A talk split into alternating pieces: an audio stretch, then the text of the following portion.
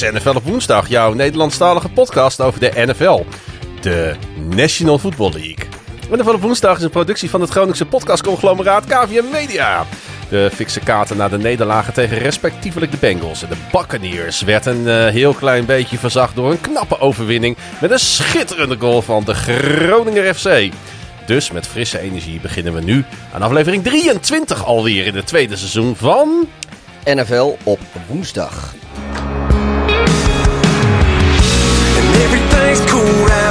Way. We don't give a damn what y'all say. We're right here doing our own thing. 100 miles an hour. Ik ben blij dat, eh dat Shaq Miller ook weer van de partij is. Zack Miller is ook wel bij. Er was niks over hem te melden en toen heb jij het vervolgens een half uur lang over Zack Miller gehad net. Ja, we zochten naar eh, of, of er alweer een nieuw singeltje kwam of een album kwam. Of dat hij eh, misschien eh, geboekt was om in Groningen even een concertje te doen. Want eh, straks eh, mag er weer een beetje wat meer heen en weer gevlogen worden tussen, tussen Europa en de VS. Maar eh, Als niets van dat alles. Zack Miller niet naar ons komt, komen wij toch gewoon naar hem toe. Ja, daarom. Ik zal hem even een DM'tje sturen van... eh joh, kom even bij ons in de kroeg om de hoek in, eh, in Avondale, Chicago, eh, even optreden. Ja, wij hebben een Airbnb geboekt voor over een paar weken in Avondale. Avondale, Ken ja. je die wijk of niet? Nou, het is een, een van de volgens mij 77 eh, buurten die Chicago rijk is. Ik had er wel van gehoord, maar ik moest eerlijk zeggen, ik- ik heb wel even op, op de kaart gekeken waar het precies lag. Ja. Het, ligt, eh, het ligt niet zo noordelijk als dat ik dacht dat het zou liggen. En ook niet zo westelijk als ik dacht dat het zou liggen. Dus het valt uiteindelijk nog wel een beetje mee. ja, je ik, bent, dacht, ik eh, dacht dat het verder weg was. Toen je dat vertelde als Avondale, denk ik, oh fuck, dat is een kleereind uit de stad. Maar ja, ik wil nog steeds niet lopen. Maar het valt, eh, valt uiteindelijk wel een beetje Volgens mij ligt het ook op ongeveer dezelfde hoogte ten opzichte van eh Ja, het ligt op dezelfde hoogte als, als een beetje. Ja. Alleen wat, eh, wat verder landinwaarts. Ja, nou goed, met, eh, met dat eh, gigantische netwerk aan bussen en metro's en Ja, weet ik samen wat met ze daar hebben. van, van, de, van de echt grote steden in, eh, in de Verenigde Staten zijn denk ik eh, New York en Chicago de enige waar openbaar vervoer nog een beetje betrouwbaar en, Ja. en goed geregeld is. Zodra je ergens anders komt in de Verenigde Staten is het gauw... Minneapolis ook. Ja, maar goed, dat, dat is toch een, iets minder gro- grote... Hebben we het laatste Ik heb- keer over gehad, hè? Ja, qua oppervlakte is het misschien wel, wel, wel fors, qua vierkante meters. Maar eh, ja, weet je, het is geen Houston of Dallas of Los Angeles of eh, Chicago of New York. eh, Je kunt ook gewoon naar Baltimore gaan en dan kun je gewoon alles lopen. Als je niet Als neergestoken je, ja, ik wordt. wou het niet hardop zeggen. Goed. Nou, nou, ik heb dat ooit meegemaakt. eh, nou, je niet, nee, oh, ik dacht, ben d- Niet dat ik neergestoken ik leer iedere, ieder moment leer ik jou weer een beetje beter kennen. Ik, ehm? Ik weet nog dat ik eh, een keer bij de Italiaan zat in eh, Little Italy in eh, Baltimore. En eh, ik, heb, ik weet niet of ik dat verhaal was heb verteld in de podcast. Daar eh, trof ik een ober en die ober die sprak Nederlands. Ja, dat volgens mij hebben we het hier al wel over gehad. Ook, ook dat is reizen. Ook dat is reizen. De beste man had eh, tien jaar lang in de haven van Rotterdam gewerkt. Hè? Nou ja, havenstad Rotterdam, havenstad Baltimore. Er ligt natuurlijk daar wel een, eh, een link. En die man die hoorde eh, mij en mijn vrouw daar praten eh, aan tafel. Want we zeiden ook wel eens wat tegen elkaar tijdens het eten, zeg maar. Jullie- Ja, dat, Baltimore was even jullie eerste stops, toch? Toen waren nog Ja. niet uitgepraat. Ja, precies. Dat was verderop in de reis. eh. En, ehm, en die man zegt, eh, spreken jullie Nederlands?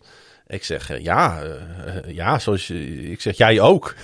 hij zegt, ja, ja, ik heb tien jaar lang in Rotterdam gewoond. En eh, hij zei, ik ben nog iedere avond oefen ik mijn Nederlands. Ik zeg, oh, hoe dan? Heb je een cursus online of zo? Hij zei, nee, op YouTube. En dan luister ik liedjes van Andrew Hazes. Dus en die- zo hield hij zijn Nederlands bij. Weet je, over vliegers en zo. Een kleine jongen als ik... Ja, nou, ik vond het een geweldig verhaal. En eh, toen aan het eind van de avond, eh we hadden een hele toffe avond gehad. Want hij vond het natuurlijk superleuk. Want hij zei, het is echt jaren geleden dat ik voor het laatst Nederlanders heb ontmoet hier. Want nou ja, Hè, hoeven we het niet zo moeilijk over te Nee. doen. Baltimore is niet een stad heel populair bij de meeste toeristen. En toen zei hij van, eh, nou, waar slaap je in welk hotel? Ik zeg, nou, Lord, eh, Lord Baltimore Hotel. Hij zei, oeh. Hij zei, en dan ga je terug heen lopen. Ik zeg, ja. Echt, echt binnen 10 minuten, zeg maar. Ja, Hij zei, het is donker. Hij zei, niet doen. gaan we lekker bij de taxi. Hij zei, eh, bestel maar een Uber. Ik zeg, ja, maar jullie wifi is kapot. en toen zijn we toch gaan lopen. Eh, je, moet daar echt, je loopt dan langs de haven. Je- jij kent het wel. De, in- de Inner Harbor en zo. de Inner Harbor, ja. daar kom je echt, loop je echt over Pratt Street. Loop je, lo- liepen we terug naar die kant van de haven waar ons eh, hotel was. En nou op een gegeven moment komen we bij een corner. En daar staan een aantal van die corner boys ook. En die kijken zo een beetje en die roepen zo een En beetje. Bodie en zo. En ik loop daar zo langs. En zeg maar, ik ben bijna twee meter en eh, 100 eh, zoveel kilo. En Retsk Vera was nogal een klein eh, eh, ja, hummeltje. Ja, 1 meter 48 of zo. En die gasten kijken mij aan en die zeggen... You're too big for us. En toen mochten we doorlopen. maar goed. Ja, Nederlandse sprekers in, eh, in, in de Verenigde Staten. Je komt ze overal tegen. Ja, zeker. Hebben ja, weet ook je, meegemaakt. ja, nu we ja. toch al langdradig Ja. begonnen zijn. Ik heb ook nog een anekdote. Nou, Ik was, eh, een aantal jaar geleden ben ik natuurlijk in Miami geweest, zoals de trouwe luisteraars al lang weten. En toen zat ik daar in een dive bar. ehm Ted's Hideaway heet dat. Dat ligt eh, helemaal in het zuiden van, van South Beach. moet je misschien even uitleggen wat een dive bar is? Een dive bar, dat is zo'n zo'n zo'n ja, eigenlijk zo'n zo'n kroeg waar, waar het net een beetje smoetsig is en waar de drankjes niet zo duur zijn en, en de toiletten zijn een beetje ranzig. En eh, een beetje zoals eh, proeflokaal Hooghout van het gedempte Zuiderdiep 61. Precies de plek voor ons, zeg maar. Ja, dit, ja, precies. Weet je, waar ze een beetje normale muziek draaien, waar locals komen, niet zozeer toeristen. En eh, nou, de, de prijzen zijn een beetje goed en ze zijn vaak ook tot, tot kleine uurtjes geopend. Dus dat zijn van die plekken waar ik altijd, me altijd uitstekend kan vermaken. Zeker in de Verenigde Staten. En zeker in South Beach, want om de hoek begint dus Ocean Drive. En daar betaalde je al gauw het, het, het drie of viervoudige voor een biertje. En eh, wij zitten daar dus, eh, ik, met, nou, met een vriend van mij was ik daar. Maral Grun op Twitter. En nou, wij zitten daar gewoon onze milletjes light weg te tikken, zoals we dat wel vaker deden in die weken. En een beetje te, te praten onderling. En op een gegeven moment komt er een man en die vraagt ons in het Duits-Engels of wij Nederlands aan het praten waren. En ja, ja, waren wij dan ook Nederlands? Ja, we, we waren dan ook wel Nederlands. Of we even met zijn dochter wilden praten. En hij wijst zo naar zijn dochter. En dan zit, zag er best goed uit. Echt een, een, een mooie, mooie jonge vrouw zat daar in een Chicago Cubs t-shirt. Ik had eerder had ik al een grap gemaakt over haar Cubs in de Cubs. maar, eh, want zij sprak dan wel Nederlands, maar ze sprak nooit Nederlands meer, omdat ze dus in Amerika woonde. En eh, nou, dat, haar vader was dus Duits en haar moeder is Nederlandse. En die was de consul in Chicago. De Nederlandse consul in de Verenigde Staten in Chicago. Vandaar ook dat Cubs t-shirt. En die man, die werkte ergens in de constructie en die was in Miami voor zijn werk. En die had dus zijn dochter eh, meegenomen. En ja, die, die dochter, die een beetje awkward natuurlijk, die werd eh, bij ons aan tafel of op het hoekje van de bar geparkeerd. En we hebben een poosje in het Nederlands zitten praten. was hartstikke gezellig verder. En zij, eh, nou, ze, ze, had, ze had er nauwelijks in Nederland gewoond, maar haar moeder kwam geloof ik uit Sittard of Geleen of zo. Dus dat wel een enorm eh zachte G en een, een hele Limburgse tongval. Maar dat, ja, zo gaat dat soms. Dan zit je een beetje Nederlands te praten. Voor je het weet, staat er iemand bij je van, we moeten even Nederlands met je praten. Ja, we hebben ooit zelfs... Praat een, Nederlands met me. Zou, zou, je zou er een liedje over kunnen maken. Hebben ooit zelfs in Detroit hebben wij iemand uit Groningen ontmoet die oorspronkelijk daar vandaan kwam. Weet je dat, nog? Ja, Mid- Middelstum of zo. Nee, nee, nee, nee, nee. Dat was een uh, Uithuizenmede. Oh, uit Huizenmede. Dat Nou, een, eh, die man kwam naar ons toe en die Ja. eh, zei: hey, Ik hoor dat jullie Nederlands praten met een zwaar Amerikaans-Nederlands accent. En toen kwam die er ook nog achter van: hey, dit zijn boys uit Groningen. Ja. En daar heb ik mijn roots liggen. Ik was vroeger, was mijn vader boer in Uithuizenmede. Echt zo'n eh, oude aardappelboer uit het noorden van Groningen. Ja. Of van die Groningse klei. En hij is verhuisd naar, eh, ik dacht naar Canada. Dat kan natuurlijk heel goed als je in Detroit bent. ja, en Windsor eh, ligt natuurlijk Ja. ten zuiden van Detroit. Precies. en, Dit wordt nu echt al 4,5 uur deze podcast, jongen. en, en, nee, dus, nou ja, nou ja, het is niet zo raar dat we het hierover hebben. Want wij zijn natuurlijk, eh, ja, heel stiekem zo in de verte zijn we natuurlijk al een klein beetje bezig met eh, over een paar weken. Want dan hopen wij toch echt als de travel ban Ja. wordt opgeheven zoals aangekondigd in het vliegtuig naar Chicago ja, dus we moeten nog even van onze oude anekdotes af, want we gaan straks weer nieuwe maken. Ja, dat is ook weer waar. Dus, eh, Oeh. Maar goed, ehm, ja, la- laten we eens, eens gaan kijken wat hebben, wat hebben we verder nog meegemaakt eh, deze, deze afgelopen week sinds onze laatste podcast. Nou ja, buiten het feit dat ik eh, even een korte disclaimer moet inbouwen in deze podcast. Want ik, ben, eh, ik heb dit keer de griep te pakken. ja, we, we, we we zijn wisselen een beetje ja, af. we zijn nooit meer samen fit. Nee, het is echt eh, zoals dat... Zal nou ik volgende week wel weer het bokje zijn? Want Ja. als, als, als, je, als jij dan weer fit wordt, heb je mij besmet. En als ik... We Ja. testen wel steeds allemaal negatief hoor, lieve mensen. Het is, ja, het drie is keer zelfs. nee, ik heb eh, hoofd vol snot en, en eh, de keel doet wat pijn. En ik voel af en toe ook wel dat ik een klein beetje verhoging heb. En, Ah. eh, het zou ook kunnen liggen aan de geweldige curry die we hebben besteld vanavond van de Candy Hoor van, hoe heet het ook alweer, dat restaurant? de Kohinoor De van, in- Kohinoor van India. Van India. Uit Groningen. Als je ooit een keer Indiaas wil eten en je wil in een smoetsige tent, want daar is hij weer, Ja. eh Indiaas bestellen, moet je daarheen. Nou, zo smoets, het is wel een goede tent hoor. Het is smoetsig. Is, ja, voor, voor een kroeg vind ik het goed. Voor een restaurant hou ik niet zo van smoetsig. Nou, onze KVM Media collega Thijs Faber die zegt dat als je naar de Kohinoor gaat, je weet nooit wat je krijgt. Nee, de ene keer is het cavia en de andere keer is het wel gewoon een, Ja. een, een duif. Ja. Dus dat eh, belooft weinig goeds. living Nee hoor, the eh, prima eten bij de Kohinoor van India. En ik eet liever... En het is dus in, ja, het is dus, dus in die beetje... Ja, is gewoon lekker eten. Als ze tenminste de koriander achterwege laten. Goed, ehm, eh, we, hebben, eh, we zeiden het al even in de intro. eh, en met weer natuurlijk ook trouwens even de credits naar jou voor de geweldige compilatie. Want we zaten elkaar een beetje zo aan te kijken van ja, was het eigenlijk niet een beetje een weekend die een beetje tegenviel?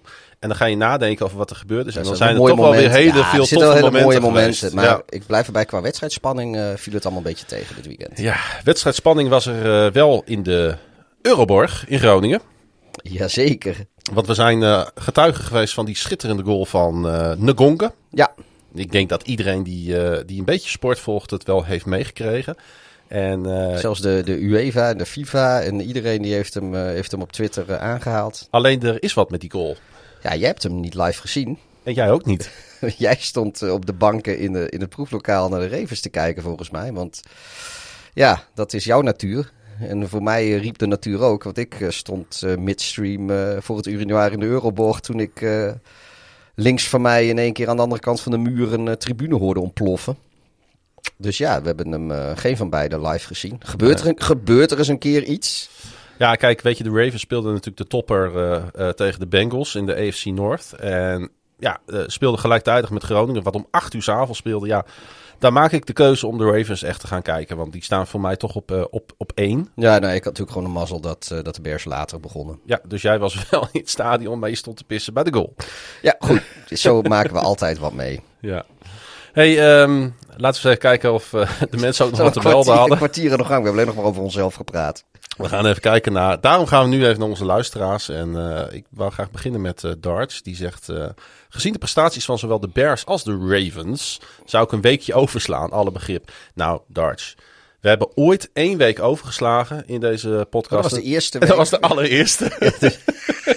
Ja, dat weet eigenlijk niemand. nee, dat weet niemand. Want tenminste, dat merkte dat niemand. Ten eerste hadden we de aflevering die nooit er Ja. geweest is, de eerste. Ja, precies. En toen hadden we eigenlijk ook nog geen luisteraars. Dus niemand miste ons ook. Dat is niet helemaal waar trouwens. Ja, we hadden wel luisteraars, maar die kwamen pas na de tweede.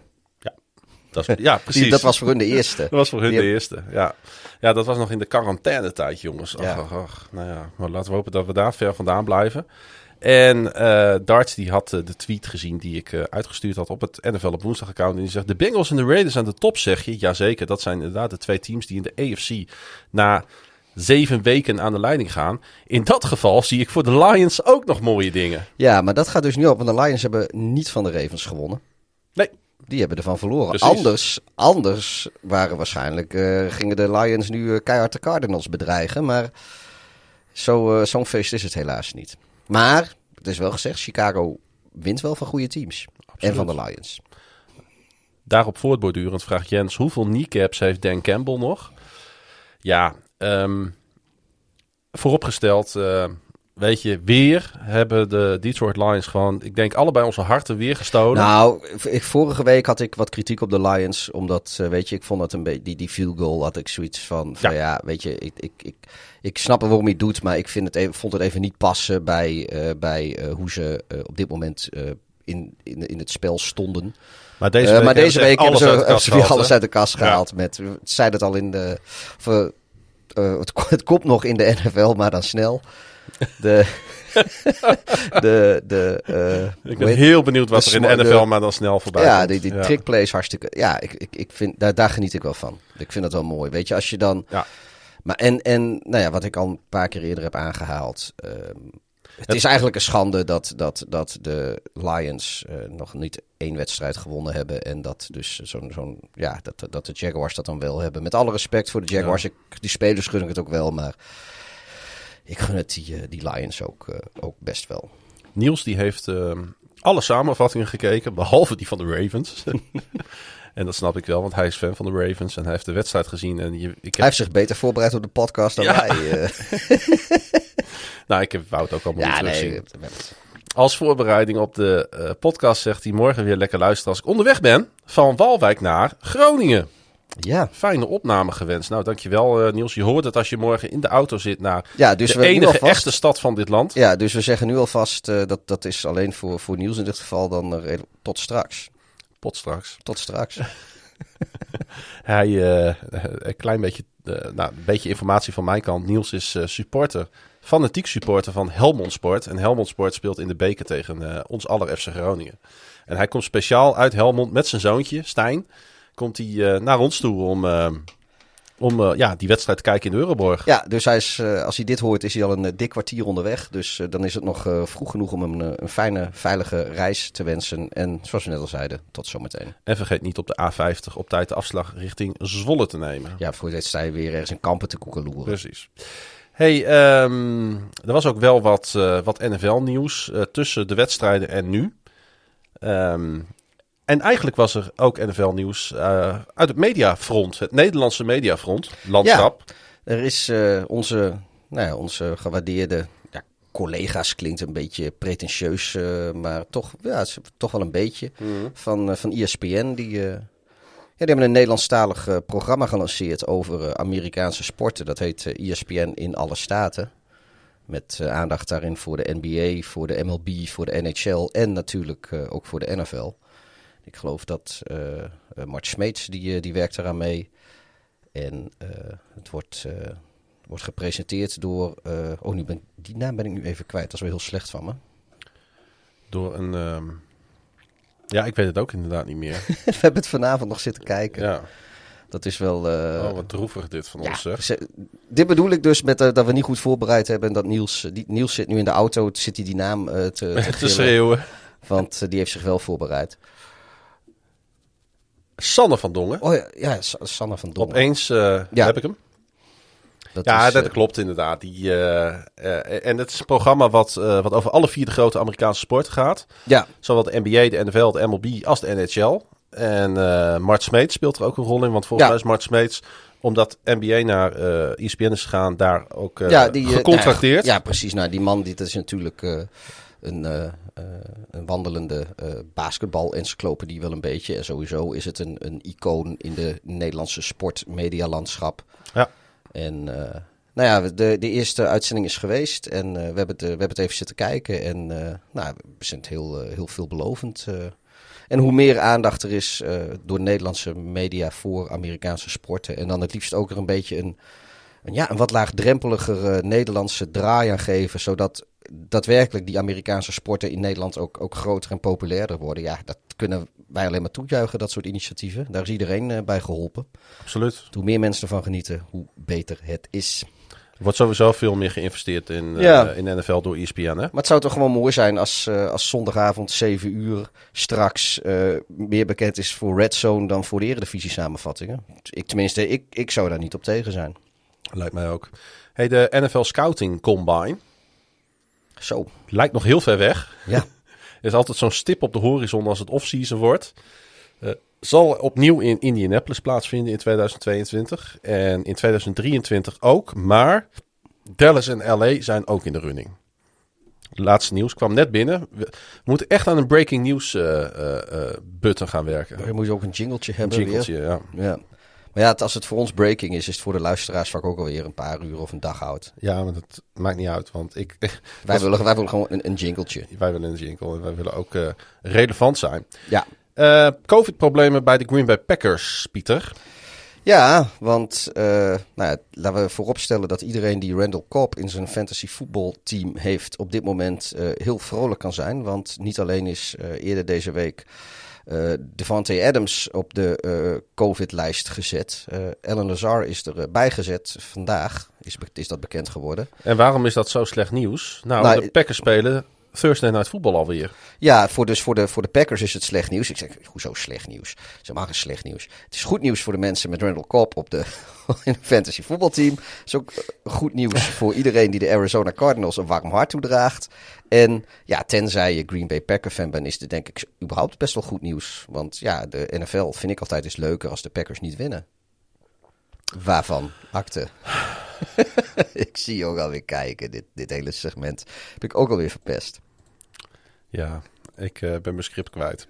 Oké, eh, oké. ehm, Nou, dan gaan we het hebben over eh, misschien wel een van de meest elite quarterbacks van de afgelopen, wat is het, 10, 15 jaar? amen, broeder.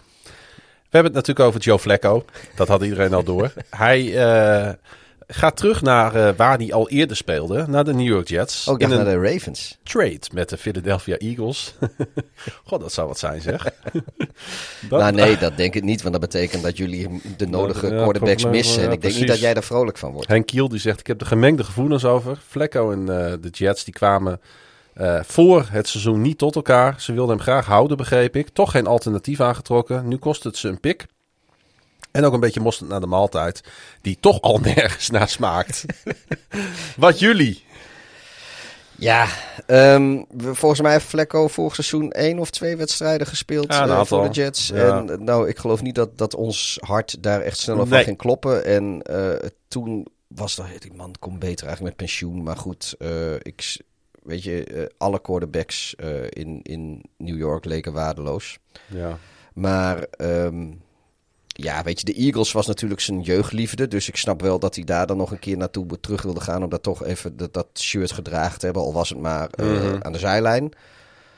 Maar ik denk dat, Nou. eh, dat, ik, ik denk dat, dat, weet je, Flecko is misschien wel leuk als derde quarterback. eh, om, vanwege zijn ervaring en om, om, om, om, om kennis en ervaring en, en, en andere dingen over te brengen aan jonge quarterbacks die, die, die dat nog ontberen. Maar ik kan me niet voorstellen dat er niet ergens een, een, op een practice squad of, of voor mijn part als undrafted free agent nog ergens niet een betere quarterback dan Joe Flacco rondloopt. Want ik denk wel, de NFL is hem wel voorbij gegaan. Hij is Eh, natuurlijk makkelijk in te voegen. En ik vind vooral het rare aan dit verhaal, en daar heeft Henk eh, natuurlijk eh, een goed punt, is dat de Jets een heel groot risico hebben genomen met maar één fatsoenlijke quarterback op hun roster, wat ook nog een rookie quarterback is, waarvan je niet Ja, weet hoe het gaat uitpakken. En daarnaast, daarna eh, staat dus niks klaar. Nee, maar dat vind ik dus ook een beetje het rare. Want eh, Ze hebben ook, als je naar hun depth chart kijkt, hebben ze ook gewoon deze Nee. White die inviel. ja, En daarna is het gewoon blank. ja. Maar ik, ja, ik, ik, ik weet ook niet. eh, ja. Ja, Flecko die is natuurlijk vorig jaar geweest. Maar dat was natuurlijk nog met. Mhm. God, hoe heet die gast? Eh, Adam Gase. En een heel, dat was natuurlijk een heel ander Jets-team als, Ja. als wat er nu staat. Dus dat zomaar inpassen, weet ik ook niet of daar wel wat van klopt. Nee, daar heb je ook wel weer gelijk in. En dan denk ik van, joh, als je dan niks erachter zet, dat, dat oké, prima. Maar ja, weet je, dan... Dan loopt er in Chicago ook nog wel een quarterback rond, wou zeggen. Ja, nou ja, goed. Best, best kans, ik weet niet of ze geïnformeerd hebben, maar best kans dat de Bears ook zeiden, ja, is allemaal leuk en aardig, maar daar willen we wel een pick voor hebben. Ja. weet je, die, die hebben ook zoiets, eh, eh, ze hoeven hem niet kwijt. Het is, eh, die, cap, die cap hebben ze toch al uitgegeven, daar winnen ze niks mee. Dus ja, best kans dat dat ook... dus ja, Laten Nou we er niet al te lang bij stilstaan. En ook niet bij de volgende speler, de John Watson. Nou, Maar- we het toch over quarterbacks hebben. De geruchten die eh, zijn er nog altijd. Ehm, die eh, voor de Miami Dolphins, die zijn toch wel heel hardnekkig eh wegge... Ja, daar waren ze in Miami is ze vrij resoluut. Heel daar weer naar resoluut buiten hebben ze dat Het is niet aan waar. de kant geschoven. Ja, aan de andere, maar niemand gelooft dat echt, volgens mij. Nee. Totdat de trade deadline ook daadwerkelijk voorbij is. Of dat hij bij een ander team zit.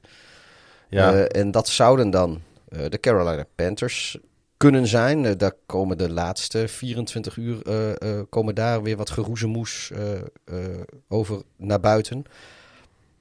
Of dat zo is, weet ik niet. Als dat wel zo is, dan zou Sam Darnold weer beschikbaar zijn voor de Jets. Hadden ze, hadden ze Vlekko nooit hoeven halen. Het zou wat zijn. Naar mijn hoofd hebben de Panthers een tweede, een vierde en een zesde ronde eh, pick naar New York gestuurd voor hem. Ja, het is Wat een vernietiging van kapitaal ja, zou dat zijn, zeg. clownshow. Maar eh, ja, het schijnt dus dat. Want ja, de. Sam Darnold, die is dus. eh, ja, dat was bepaald geen uitblinker afgelopen weekend. Of dat nou de reden is dat die discussie. Of die, die geruchten er nu zijn over Watson en de Panthers. Of dat. Ongetwijfeld. Of dat dat, dat ook daadwerkelijk eh, eh, merites heeft. eh, die, dat, dat moeten we zien. Ik geloof, eh, we, dit is de, de week, is volgens mij voordat week 8 begint, is de trade deadline voorbij. Of zaterdag of zo. Ik weet het niet, maar volgens mij zitten we wel vrij dicht bij het einde van de trade deadline. Dus Ja, eh, ik geloof dat we eh, in tegen de tijd dat de volgende podcast eh, opgenomen wordt, Dat hij ongeveer dan, dat die weten, markt dan weten we wel hoe het zit volgens mij. Ja. Ik heb er nog altijd heel veel moeite mee dat de Sean Watson eventueel gaat quarterbacken bij een team. Terwijl we ja, nog niet helemaal weten wat er nou exact gebeurd is. En dat daar ook nog geen juridische uitspraak Ik over denk is dat dat gedaan. ook de reden is dat hij nergens quarterbackt. Ik denk dat geen team Uiteraard. kapitaal op wil geven, terwijl dat risico er is. En daarentegen hebben ze in Houston nou zoiets van, nou, er is best kans dat het allemaal meevalt. Dus we gaan hem nu niet wegdoen voor Ja. knaken, want we Maar- kunnen misschien nog een serieuze hol eh, voor hem krijgen. Niet iedereen denkt dat, want ik kan je vertellen dat wij wat inside information hebben toegespeeld gekregen. Ja, van een voormalig teamgenoot van, eh van Deshaun Watson. We hebben een eh, rechtstreeks eh, geluidsopname van eh, Kenny Stills gehoord. De, de receiver die nu nog steeds rondhobbelt in de NFL. En ehm, ehm, ik ben even vergeten waar. Waar... Bij de Saints, denk ik. Oh, waar Kenny Stills nu Kenny zit. Stills oh, zit bij de Saints. Ja, eh, Ik wil geen onwaarheden verkondigen. Saints of Chargers? Ja, Saints. Saints. Nou, er, is een, ehm, er is iemand in ons netwerk die eh, staat in rechtstreeks contact met Kenny Stills. En die heeft aan deze toch wel eh, nou, bekende receiver gevraagd van wat vind jij eigenlijk eh, van, deze, van deze zaak. We mogen het geluidsfragment mogen wij niet uitzenden. Maar we hebben het wel in ons bezit. We mogen er Heel- wel heel- over praten. Heel, Heel geheimzinnig. het geheimzinnig allemaal, is. Maar Kenny Stills die, die is niet te spreken over de Sean Watson. En die, ehm, kort gezegd komt het erop neer dat hij vindt dat hij zijn geld en zijn macht eh, op een vreselijke manier eigenlijk ingezet heeft om te misbruiken. Ja, maar ik begreep ook wel een beetje dat, dat het is een. eh, hij denkt ook wel dat eh, aan de eisende kant, zeg maar, dat daar dingen ook wel wat aangedikt wordt. Misschien Ja. niet door iedereen. Maar dat daar ook wel her en der eh, En er zijn- eh, eisende partijen zijn die zijn het eigenlijk juist. alleen maar om het geld te doen is en waar, waar waarschijnlijk niks of, of, of nauwelijks wat gebeurd is. En er Dus- zijn dames geweest die het misschien wel heel erg fijn vonden om voor toch wel heel veel geld bepaalde handelingen te verrichten. Ja, en die dan nu. eh, eh, maar goed, weet je. dat, praat natuurlijk nog steeds het gedrag van dit soort eh, figuren niet goed. Er zijn nog steeds mannen die lopen rond op deze aardkloot en die denken dat ze met geld en met macht alles kunnen kopen en alles kunnen maken. En dat, is, dat moet de wereld uit. ja. Eh, en als je dan ook nog eh, misbruik maakt van vrouwen die in een bepaalde positie zitten, misschien hebben ze niet genoeg geld, misschien zijn Ja. ze wel. Het zou nog kunnen dat verslaving een rol speelt. In Amerika kijk ik nergens van op. Nou ja, Ja, ja, het, weet je, eh, het het is- is aan alle kanten is het natuurlijk misbruik. Ja, en, en laten we ook even vooropstellen. Kijk, dit is de, de mening van, eh, van, van ene Kenny Stills, die natuurlijk dichter bij het vuur zit dan eh, wie van ons of waarschijnlijk onze luisteraars Ze dan hebben ook. samen gespeeld, ze zijn teamgenoten in Houston geweest. Ja, nee, precies. Dus, maar dat wil niet zeggen dat Kenny Stills alles weet. Nee. Ik bedoel, het is, ik, ik heb geen idee eh, of ze bij wijze van spreken bij elkaar op de vloer kwamen. En, en dat de ene ander de, de- van alles tot in detail toevertrouwd heeft. Maar het is gewoon een mening van iemand die wel dicht op het vuur eh, zit. Of Mhm. er zeker gezeten heeft. Maar dat wil niet zeggen dat het eh, de absolute waarheid is. De, hij zit natuurlijk ook een beetje te speculeren. Dat eh, moeten we er wel bij zeggen als, als disclaimer, denk Maar ik. goed, hij had in ieder geval wel een duidelijke afkeurende mening hierover. En eh, ik denk dat wij, mocht het allemaal waar zijn, dat we hem daar wel in, eh, in volgen. Ja, oh, oh, zeker. Zeker weten. Oké, ehm, zullen we eens even proberen om eh, met een kek muziekje eronder eh, de wedstrijden van eh afgelopen, of in ieder geval een aantal wedstrijden. Ja, het is, maar ja, weet je, we moeten, moeten ook niet, niet gaan praten dat er misschien wel eens een wedstrijdje kan missen. We moeten denk ik vooral eh, erop focussen dat we na afwezigheid van twee weken weer terug zijn met jullie favoriete onderdeel. Namelijk de NFL, maar dan snel. Davis Mills gooit voor elk wat wils. Soms voor zijn eigen receivers, maar vooral naar de verdedigers van de tegenstander. De beste prestatie van de Texans dit seizoen was misschien wel de scorigami die ze dit weekend behaalden. En de Chicago Bears zijn dan wellicht eigendom van Aaron Rodgers, maar Tom Brady maakte na afgelopen zondag ook aardige aanspraak. Justin Fields of Dreams droomt waarschijnlijk weer van de Big Ten, want ten is tegenwoordig het aantal yards dat de Bears offense bij elkaar sprokkelt. Waar de Lions vorige week nog dankbaar met de staart tussen de benen de verliespartij uit handen van de nederlaag pakten, probeerden ze nu met smoke and mirrors de Rams op het verkeerde been te zetten. De trick plays lieten menig voetbalhart sneller kloppen, maar uiteindelijk stonden ze toch weer met lege handen, natte ogen en een volle traanbuis. Na beschamende nederlagen tegen de Los Angeles Chargers en de Arizona Cardinals trokken ze bij de Cleveland Browns het zware geschut uit de kast. Prutsers als Baker Mayfield en Nick Chubb werden aan de kant gezet en gunsten van aanstormende talenten als Case Keenum en Dearness Johnson. En die zet betaalde zich meteen uit. Eén dingetje lijkt dit seizoen een zekerheidje in de NFL. Verlies je van de Bears, dan win je van de Ravens. En hoge ogen gooien in de AFC lijkt dan ook wel gegarandeerd. Vraag dat maar aan de jongens uit Cincinnati. En anders kunnen ze er in Las Vegas ook wel een boekje eh, of e-mailtje over open doen. Hoewel het met de temperatuur op de Friese toendra van Green Bay nog wel meeviel, was Taylor Heineken alvast ijs en ijs koud. En ook lang niet fris. Aan de andere kant deed Aaron Rodgers waar hij goed in is, namelijk zijn lange haar uit zijn oogballen wrijven. De spannendste wedstrijd van het weekend werd in Miami gespeeld. Ineens waren de Falcons vergeten hoe ze moesten verliezen en prompt werd in de laatste seconde gewonnen. Voor Miami was eh, dat natuurlijk heel teleurstellend, want begonnen ze het seizoen nog als een klein beetje favoriet. Nu zijn ze het vooral niet. Eerder dit seizoen maakte Sam Darnold nog relatief eenvoudig hard voor zijn oude team, de New York Jets. Afgelopen weekend toogde Darnold terug naar zijn oude huis, het MetLife Stadium in New Jersey. En hij speelde direct alsof hij thuis was. En dat was bepaald niet best. De Panthers parkeerden hem dan ook prompt op de bank en de fans in Charlotte hopen dat hij daar nog steeds zit. Terwijl Marshawn Lynch F-bombs dropte in de Manningcast op Monday Night Football, werd er in Seattle een reprise van de Beastquake-wedstrijd gespeeld. Zo spectaculair als toen werd het allerminst, logisch ook, als de verdediging van Seattle's Jameis Winston al niet kan intercepten. En is de enige aardbeving in Emerald City die als de Seahawks na een vrije val ter aarde storten. De NFL. Maar dan snel. Ja, het was, het was weer wat. Wij hoesten en proesten ons eh, vervolgens denk ik even snel door de wedstrijden heen. Ja, nee, maar dat, eh, na, na, na zo'n zo'n zo'n barrage aan, aan letters uitgesproken te hebben, moeten we even, eh, even de keel smeren.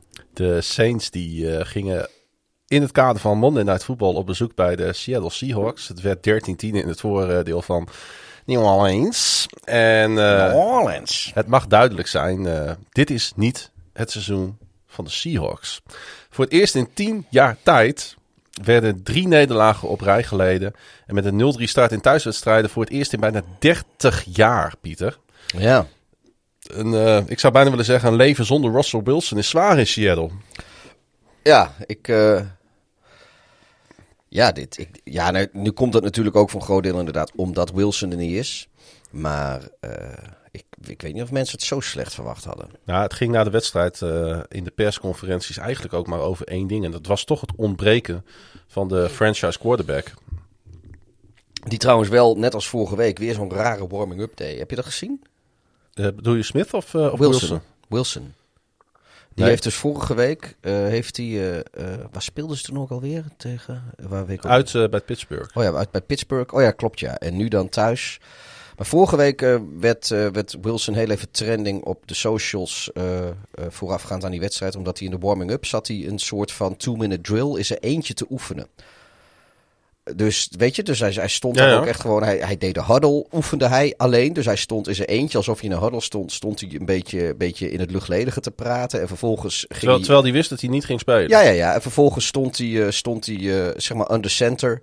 Eh, en, en met niks, geen, ni- niks en niemand voor hem of bij hem in de buurt. En eh, zat hij daar eh, signals en, en dingen te doen. En, en audibles en weet ik wat allemaal. Nou, wat raar. En nou, dan deed hij een rollout. En het zag er heel raar uit, omdat hij dus echt in zijn eentje op het veld stond. Het ziet er een beetje uit als, zoals ik vroeger met mijn vriendjes in het park speelde. En, maar dat, daar was dus heel veel commentaar op. En dat deed hij nu dus gewoon in de thuiswedstrijd. Hij heeft het gewoon vrolijk weer gedaan. Weet, je, kijk, eh, Wilson is een, is, is een meer dan uitstekende quarterback. En het is, als hij fit is, is het een van de beste quarterbacks in de NFL. Daar ben ik eh, nog steeds van overtuigd, ondanks het... Zou eh, hij het doen om in een ritme te blijven? Dat hij het niet kan laten om Als- zijn al- ik- gebruiken om die voor de wedstrijd gewoon... Ik heb, ik heb eigenlijk ook geen idee of hij dit normaal ook doet. En dat het toevallig vorige week in één keer trending werd. Omdat mensen het opviel en, de, en er wat van deden. Omdat ook bekend was dat hij niet ging spelen. Eh, dat, dat durf ik echt niet te zeggen. Misschien, we hebben Seahawks-fans die luisteren. Die weten dat misschien wat beter. Die zijn eh, wat, wat dichter ingevoerd eh, wat dat betreft. Maar ja, kijk, als, als, als dit gewoon zijn routine is. En hij, dit, dit is iets waar hij zo goed van is. Is het natuurlijk hartstikke leuk. Maar Ja. op, het ziet er wel op zijn minst eh, vreemd uit. Laten we dat eh, even vaststellen. Maar dat heette dus. Ja, dat, dat, dat ging rond op de socials eh, Ja, de ja. afgelopen week. Wat, wat mij dus, dat, dit is mij niet opgevallen, maar wat mij dus wel opviel is dat het dus na die pot alleen maar ging over zijn ontbreken. En wel logisch natuurlijk ook gezien de wedstrijd en de uitslag. Ik ben hier nu al een lange tijd en zonder Russell was dat denk ik niet mogelijk geweest, eh, zei Seattle-coach Pete Carroll erover. Met andere woorden, Pete Carroll die geeft ook gewoon toe van ja, moet je luisteren. Ik ben gewoon, ook ik ben in mijn succes afhankelijk van deze quarterback. Ja, als, eh, als ze Wilson niet hadden gehad, dan weet ik niet of ze Carroll nog. eh, of, of die er überhaupt zo lang op gebleven was. Aan de andere kant. eh, ja, het is. Ja, ze is blijkbaar hebben ze wel een beetje bijgelegd. Want het leek er even op als Ja. Wilson en Car- Pete Carroll niet zo goed met elkaar door één deur konden afgelopen offseason. Ja, misschien is het een wel een voorbeeldje van we kunnen niet met en ook niet zonder elkaar. Ja, nou ja, goed. Het is natuurlijk ook het moment om elkaar een beetje veer in de kont te steken. Ja, kijk, en Pete Carroll die heeft natuurlijk ook wel door dat hij niet het eeuwige leven heeft. De oudste coach in de NFL. En eh, voor hem zal toch ook een keer een eind aan zijn eh tenure komen. Ja, en, maar laten we ook even wel eh, er duidelijk over zijn dat voordat Russell Wilson geblesseerd raakte en in het offseason en ook vorig seizoen waren er al vraagtekens over of Carroll nog steeds wel de juiste man op de juiste plek was. En dat zal Carroll zelf ook voelen en gevoeld hebben. En nu hebben ze dan ook daadwerkelijk een hele slechte serie. Dus dan is het natuurlijk Carroll eh, er alles aan gelegen om daar een, met een goed excuus eh, voor te komen. Die eigenlijk de aandacht van zijn eigen presteren en functioneren afleidt. En dat is natuurlijk een geblesseerde Wilson. Ja. Dus dat, dat, hij heeft natuurlijk alles mee te winnen door, eh, door de nadruk te leggen op, de, op het ontbreken van Russell Wilson. En toch kun je natuurlijk ook gelijk afvragen of eh, een, een terugkeer van Wilson nog relevant is voor de nu al 2 en 5 Seahawks in een divisie met de Rams en de Cardinals. Nou, dit seizoen kun je, kun je in theorie eh, kun je dat vergeten. Kijk, als, als Wilson straks terugkomt en, en bij wijze van spreken eh Kyler Murray of Stafford raakt in één keer geblesseerd. Ja, je weet nooit hoe dingen dan lopen.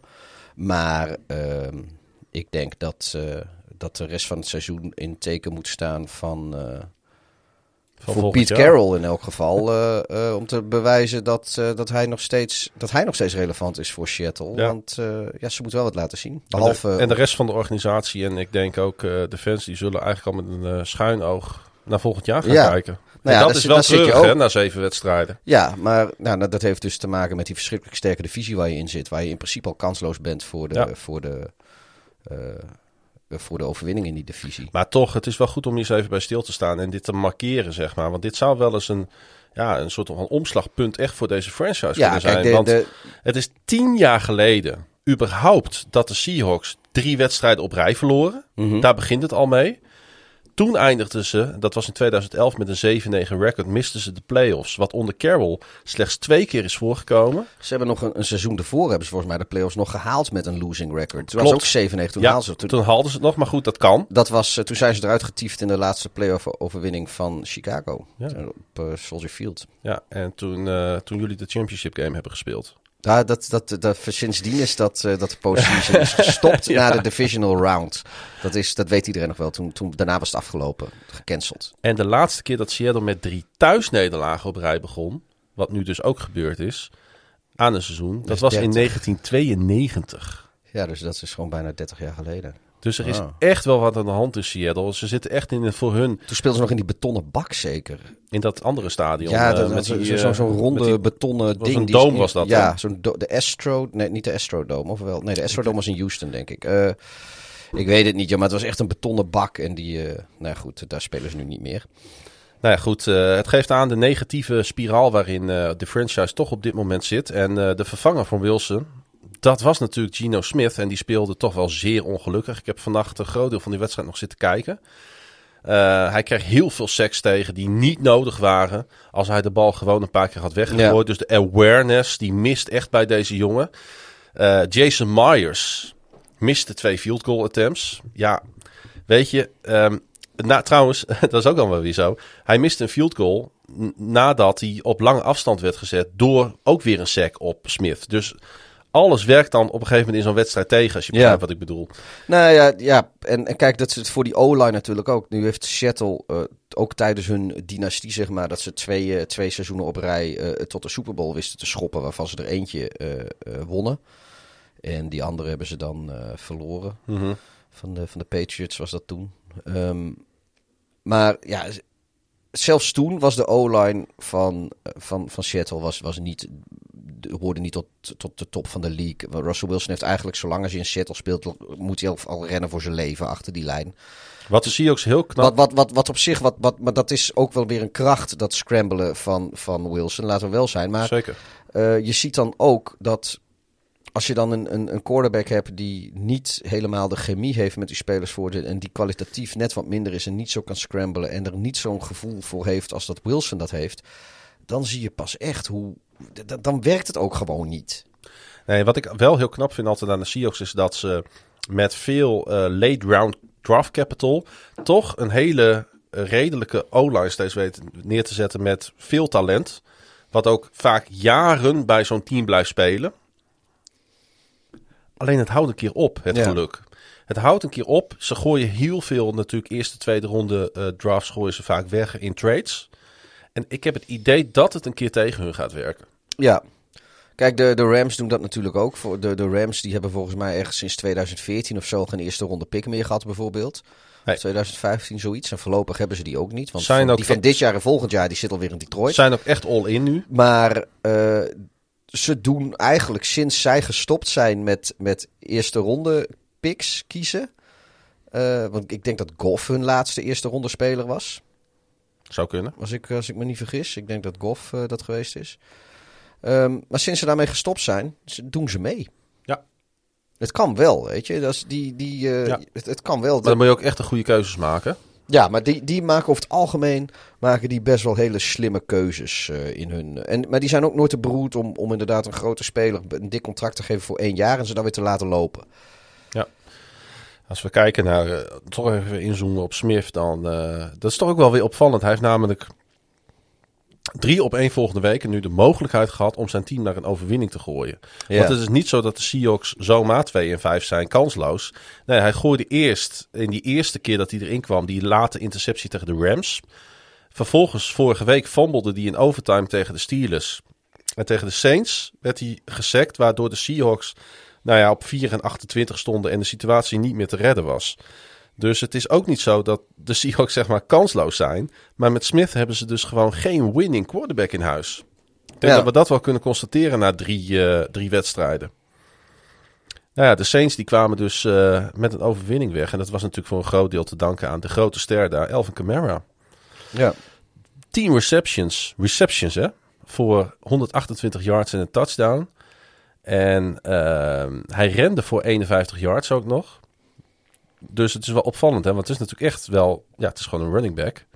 Maar hij heeft dus veel meer gevangen in deze wedstrijd dan gerend.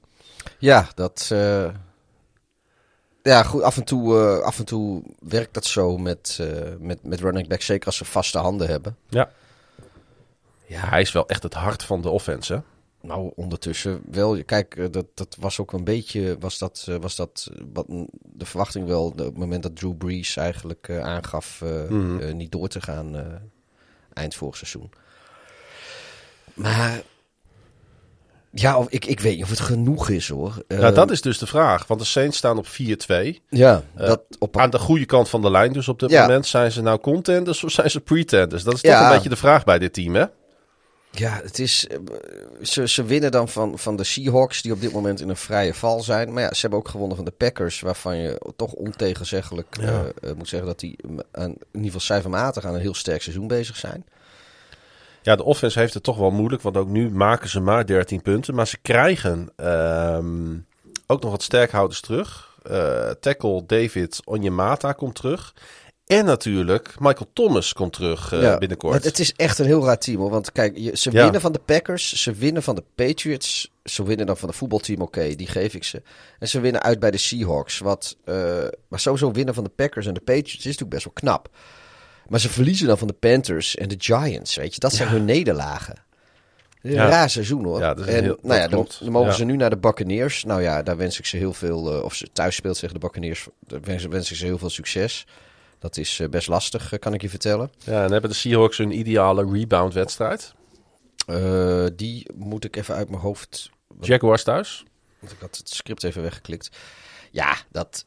Als ze dan nog niet hun eerste overwinning van het seizoen daarin op Lumenfield pakken, dan, dan kunnen ze net zo goed gewoon stoppen. Ja. We hadden het, laten we eens even bij die divisie blijven. De divisie dus van de Seahawks. Onduidelijk, om, sorry, van de Seahawks. Mijn stem valt af en toe een beetje weg, merk ik. De San Francisco 49ers, die ontvingen de Indianapolis Colts. En wij hadden volgens mij allebei al voorspeld dat de Colts dit gingen winnen. Hè? Ja, volgens mij hadden wij dat eh, allebei wel eh, in het snotje. Want de Colts die, eh, hebben zich toch aardig opgericht hè, na die dramatische 0-3 start die ze hadden. En natuurlijk die desastreuze nederlaag in het vierde kwart tegen de Baltimore Ravens. En ik vond toen al, ik heb dat volgens mij ook gezegd in die podcast, dat ik Frank Reich, de, eh, de coach van de Indianapolis Colts, erg conservatief vond in zijn playcalling. En het was wel grappig, want eh, ditmaal heeft hij na de wedstrijd dat ook toegegeven. Dat hij dat van zichzelf vond in Baltimore. En hij heeft gezegd, ik moet gewoon nu het vertrouwen hebben in de handen van Carson Wentz. Ja. En dat heeft zich uitbetaald. ja, maar die gooide dan wel ook weer één interceptie op een manier dat ik dacht van, waar de, waar de fuck zit je verstand, Carson? Die, eh, ik weet niet of je die nog weet, dat, die, dat is een soort halfvallende shuffle pass recht in de handen van een linebacker die daar stond, die, waar, waar verder niks, of, of, of een hele rare, hele rare bal was dat. Maar goed, dat, of ben ik nu helemaal in de war? Ja, ik zit, kijkt even, zo. ik zit na te denken of dat in deze wedstrijd was. Dat was, na, was dat, met, dat was met Ryan. Daar doel jij op, denk ik. Die deed dat eh, in het laatste kwart tegen de Miami Dolphins. Nou, nou, dan, Of ik heb hem in deze wedstrijd gemist, dat kan ook natuurlijk. Maar ik vond het echt heel knap eigenlijk wat hij liet zien. Ik was onder de indruk van zijn prestatie, want ik weet niet of je gezien hebt wat voor weer het in San Francisco was. Ja, het was niet best. Het stormde en het regende. En eh, ik moet eerlijk zeggen, jij zou trouwens ook wel gelijk kunnen hebben. Hoor, dat hij dat, want er zijn wel een echt, er zijn volgens mij wel vier, vijf turnovers in deze wedstrijd geweest. Ja, ik, Maar is- dat ik- kwam ook door dat weer. oh, dat, eh, dat, dat geloof ik meteen hoor. Ik heb zoveel ballen weg zien glippen uit, uit natte handschoenen. Er waren ook spelers. Ik zag die hadden expres de handschoenen uitgedaan. Wat soms wel eens eh, Ja, eh, eh, een goed idee is met, ja. met dit weer. Maar hij gooide uiteindelijk die, ehm, die, ik dacht, 28 jaar touchdown pass op Michael Pittman Jr. Die ik trouwens ook wel een steeds beter seizoen vind spelen. En dat was toch uiteindelijk een genadeschot. Want uiteindelijk pakken ze gewoon een overwinning met 12 punten verschil. Ja. Nou, hij heeft eh, geen intercepties gegooid. Dus ik denk dat ik in de war ben met de andere. Ja, met, met Ryan. Dat geeft niet. Waren- Garoppolo wel weer gewoon twee trouwens. Dat, is ook, ik, dat Ja. zie je ook aan de, aan de Niners-fans op social media. Die, eh, die, eh, die, die beginnen zo langzamerhand een beetje de P in te krijgen. Want die hebben natuurlijk hetzelfde als wat de Seahawks hebben. In de zin van, ze hebben niet zo'n denderend record. eh eh 2-4 nu. En, in di- en dat is in die divisie is dat eigenlijk zijn ze haast eh, klaar met. Want de, de Rams zijn 6-1. Ja, net als de, de- net als de Seahawks ja, eigenlijk. hetzelfde, ja, hetzelfde Ja. verhaal. En de 7-0 eh, Cardinals. Het was trouwens niet alleen dat hij twee intercepties eh, weggaf. Hij verloor ook nog eens een fumble in de Ja. wedstrijd. Dus hij En- had drie turnovers op zijn naam staan. Ja, dus dat, ja, weet je, dan zegt, dan wordt volgens mij, vorige keer had ik, had ik hem ten onrechte aangehaald. Nu volgens mij wel terecht. Uh, Lodewijk Schultz zeg ik van joh, zo'n seizoen als dit. Je wint de divisie toch al niet. Laat ons Nee. dan lekker Trey Lance zien. En, en hou het op die manier nog leuk. Ja, Want probeer die jongen waarom, te ontwikkelen. Ja, waarom, Ja. Zou je, waarom zou je met een, een, een, een lame duck quarterback die, die volgend jaar waarschijnlijk toch weg is, die niet je toekomst is, want anders had je Trey Lance niet hoeven draften, laat staan het draftkapitaal opgeven dat je hebt gedaan om naar die eh, derde plek in de draft eh, om, omhoog te treden. En dan ga je dus alsnog een beetje met, met, met Garoppolo spelen. Die, ja, die, ja ik- dat, dat, ik snap wel dat, dat als je een, een, een San Francisco 49ers fan bent, dat je zoiets hebt van nou, ik, ik, ik kijk wel lekker Red Zone. Ik hoef de, ik hoef de Niners niet meer te zien. Als ze, als ze primetime spelen, dan blijf ik lekker liggen. En eh, Ja. als, ze, als ze om 7 uur spelen op zondagavond, zet ik Red Zone lekker aan. Ik geloof het wel. En dat, ik snap dat sentiment wel. Ja, hij speelde inderdaad een hele matige pot. Eh, en de Colts waren echt overall gewoon echt beter. Ik weet niet of je het hebt meegekregen, maar eh, de Colts kregen in deze wedstrijd drie pass interference calls mee. Voor 97 yards in totaal. Nou, dat helpt natuurlijk ook wel. Ja, dat zijn echt gratis meters die je pakt. Ja, en ze hebben natuurlijk die running back die we al eh, vaker opgehemeld hebben dit seizoen eh, van NFL op woensdag. Taylor, die weer gewoon een 100 yard game pakt. Ja, Ehm, zijn de eh, Colts nou voor jou terug in de mix als je van 0-3 naar 4-3 gaat in de AFC? Ja, weet je, het wordt wel heel lastig om dat, om dat niet zo te zien. Ja. Maar ze zijn volgens mij niet helemaal 0-3 geweest. Want was 0-3, was een derde wedstrijd van de, van de Ravens? 0-3 en ja, en toen zijn ze naar 4-3. Nee, Want volgens mij, dat is toch geen vier weken geleden nog, eh, de Ravens. Dat is drie weken geleden of zo, volgens mij. eh, sorry, ze hebben na de 0-3 start hebben ze drie van hun laatste vier Ja, wedstrijden oké. gewonnen. En, Zo moet ik het ja, zeggen. ook, ja, nee, ja, de, de details. Maar ja, in de mix, in de mix, ze zijn heel goed bezig. Eh, als je dan kijkt naar, naar, naar hoe dat dan... ja, weet je, wat, wat, wat hebben ze, ze hebben dan gewonnen van de Dolphins en van de Texans. En nu dan van de Niners. Ja, dat, dat zijn ook wel de wedstrijden die je echt moet winnen. Want En meer dan drie kwart en natuurlijk meer dan uitstekend in Baltimore gespeeld. ja, nee, maar goed, uiteindelijk verliezen die gewoon. Kijk, op het moment dat ze... Ze hebben nog van de Seahawks verloren toen de Seahawks natuurlijk Wilson nog hadden. En, Ja. en het allemaal goed was week 1. Dat is een heel andere Seahawks dan nu. Dus dat was gewoon een, een go- een goed team. Eh, ze hebben verloren van de Rams. Dat is ook een goed team. Ze hebben verloren van de Titans. Nou, dat weten we ook. Ook een goed team. En ze hebben verloren van de Ravens. Waarvan we ook weten dat het een goed team is. En ze winnen dan zelf de Dolphins, de Texans en de Niners. En we weten van al die drie de teams dat die niet goed zijn. En sowieso dat niet waren op het moment dat ze tegen de Colts speelden. Dus ik ben niet onder de indruk van deze Colts. In de zin van ze, ze verliezen van de tegenstander waarvan je verwacht dat ze verliezen. Ja, maar ik vind wel dat ze zich opgericht hebben. En als ze het wat willen met hun seizoen, dan staat voor komend weekend staat de thuiswedstrijd tegen de Titans op het programma. Ja, En dat is toch een beetje je, je, je, je do or die, je make or break wedstrijd nu al. Ja, maar stel, stel dat je die verliest, nou weet je, dan ga je naar eh 3 en 5. Maar ja, daarna hebben ze de Jets en de Jaguars. Dus dan, sta, dan staan je weer 5 en 5. Dus nou, doen ze dan weer mee? Nee, want dan moeten ze naar de Bills en de Buccaneers. Maar dan hebben ze het weer Texans. Nou ja, goed, weet je, het is... Ik, nee, Ja. ik, ik, als ik dat zo kijk, trouwens, nog Buccaneers, eh, Patriots, Cardinals moeten ze nog tegen Raiders. Ja, ik, ze, ze doen niet mee, denk ik. Oké. Ik denk dat ze te veel, eh, te veel hebben laten liggen. Een team wat dus ook opvulling lijkt, eh, zeker als ze niet met Trey Lance gaan spelen. Dat zijn de 49ers en zij gaan komend weekend op bezoek in Chicago. Ja. Een team wat wel meedoet. Ja, nee, sorry, maar op voorhand, als je, weet je, het kan heel leuk worden hoor. Denk ik echt, eh, Mhm. eh, eh, de Niners tegen de Bears. Maar op voorhand eh, kijk je daar toch niet echt naar uit. Als je ziet hoe die beide teams op dit moment zich manifesteren.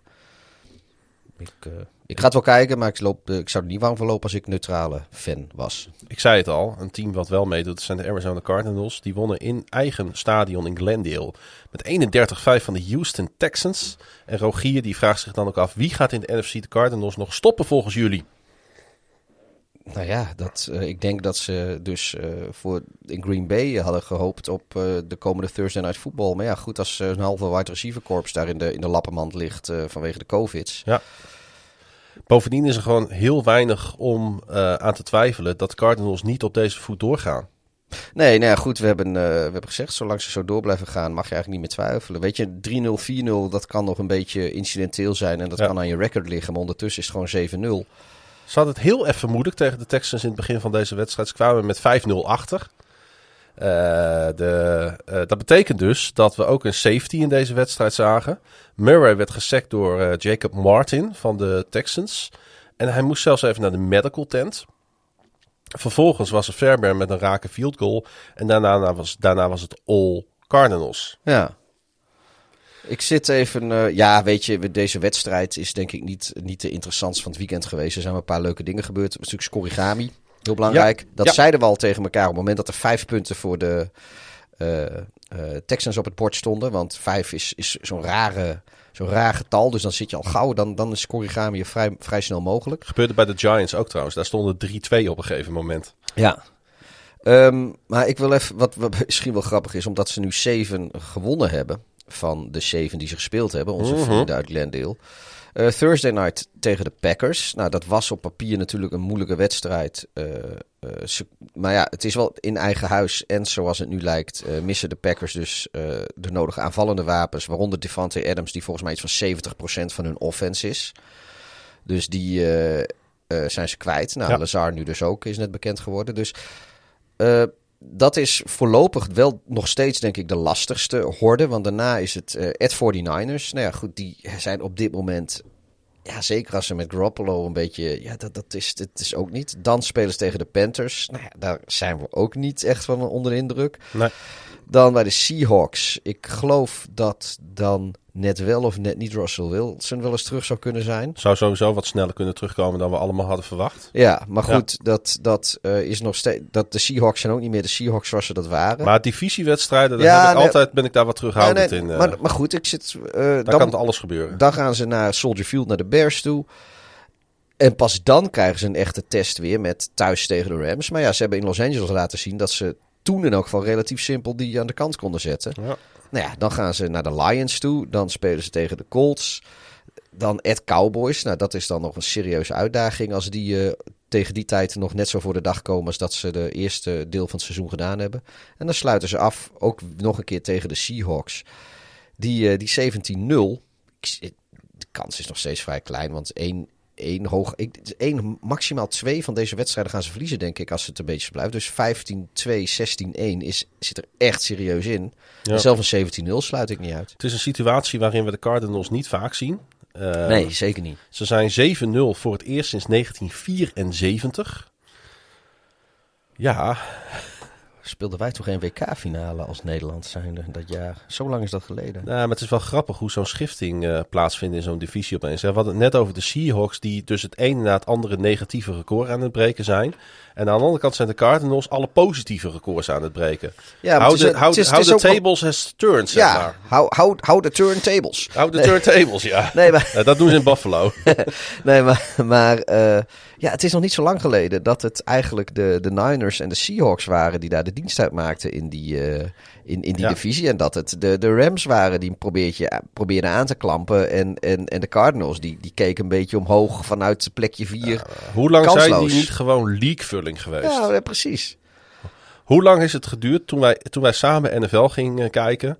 dat de Cardinals een keer live op televisie werden uitgezonden? Ja, nou ja, dat, dat, dat, zo'n, de, de Chiefs heeft trouwens ook een poosje geduurd. Ja. Eh, die waren ook een poosje niet zo. Maar goed, ja, sinds, eh, sinds Jur hier te gast is geweest in een Cardinals shirtje, doen ze in één keer hartstikke. Sindsdien hebben ze geen officiële wedstrijd meer verloren. Van Connor, hè?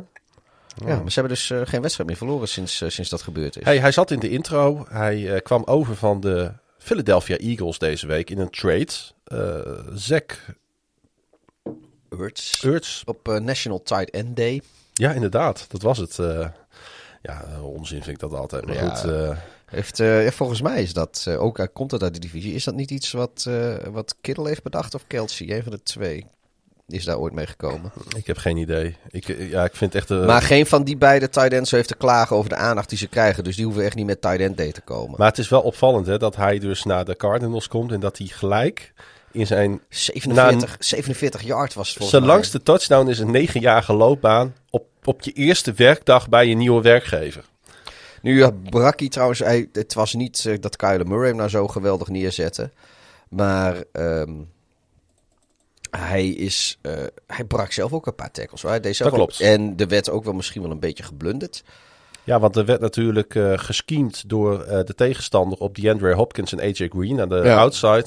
Waardoor de, ja, zoals dat zomaar heet in de middle of the field, so much green grass was. Zoals hij dat zelf na de wedstrijd zei. Ja, en dan krijg je natuurlijk eh, de ruimte. En Ja. hij maakte daar eh, natuurlijk eh, smakelijk gebruik van. de Cardinals die winnen dus gewoon zoals we dat ook wel een klein beetje hadden verwacht. Maar je moet het toch altijd nog maar even doen. En het was natuurlijk ook de eerste keer dat Hopkins en J.J. Watt tegen hun oude team speelden. Ja, En ze speelden trouwens allebei een hele sterke pot. J.J. Watt komt toch ook steeds beter in het seizoen. Had even wat opstartprobleempjes. En ehm, ja, de Texans eh, die hebben nu in eh, twee van hun laatste drie wedstrijden geen touchdown weten te scoren. Die zijn dan toch wel, ondanks dat ze nou hè, nog een klein beetje hoopvol begonnen, zijn nu toch wel heel erg aan het wegzakken in het moeras. Hè? ja, er is ook gewoon wel ook absoluut heel weinig talent. Ja.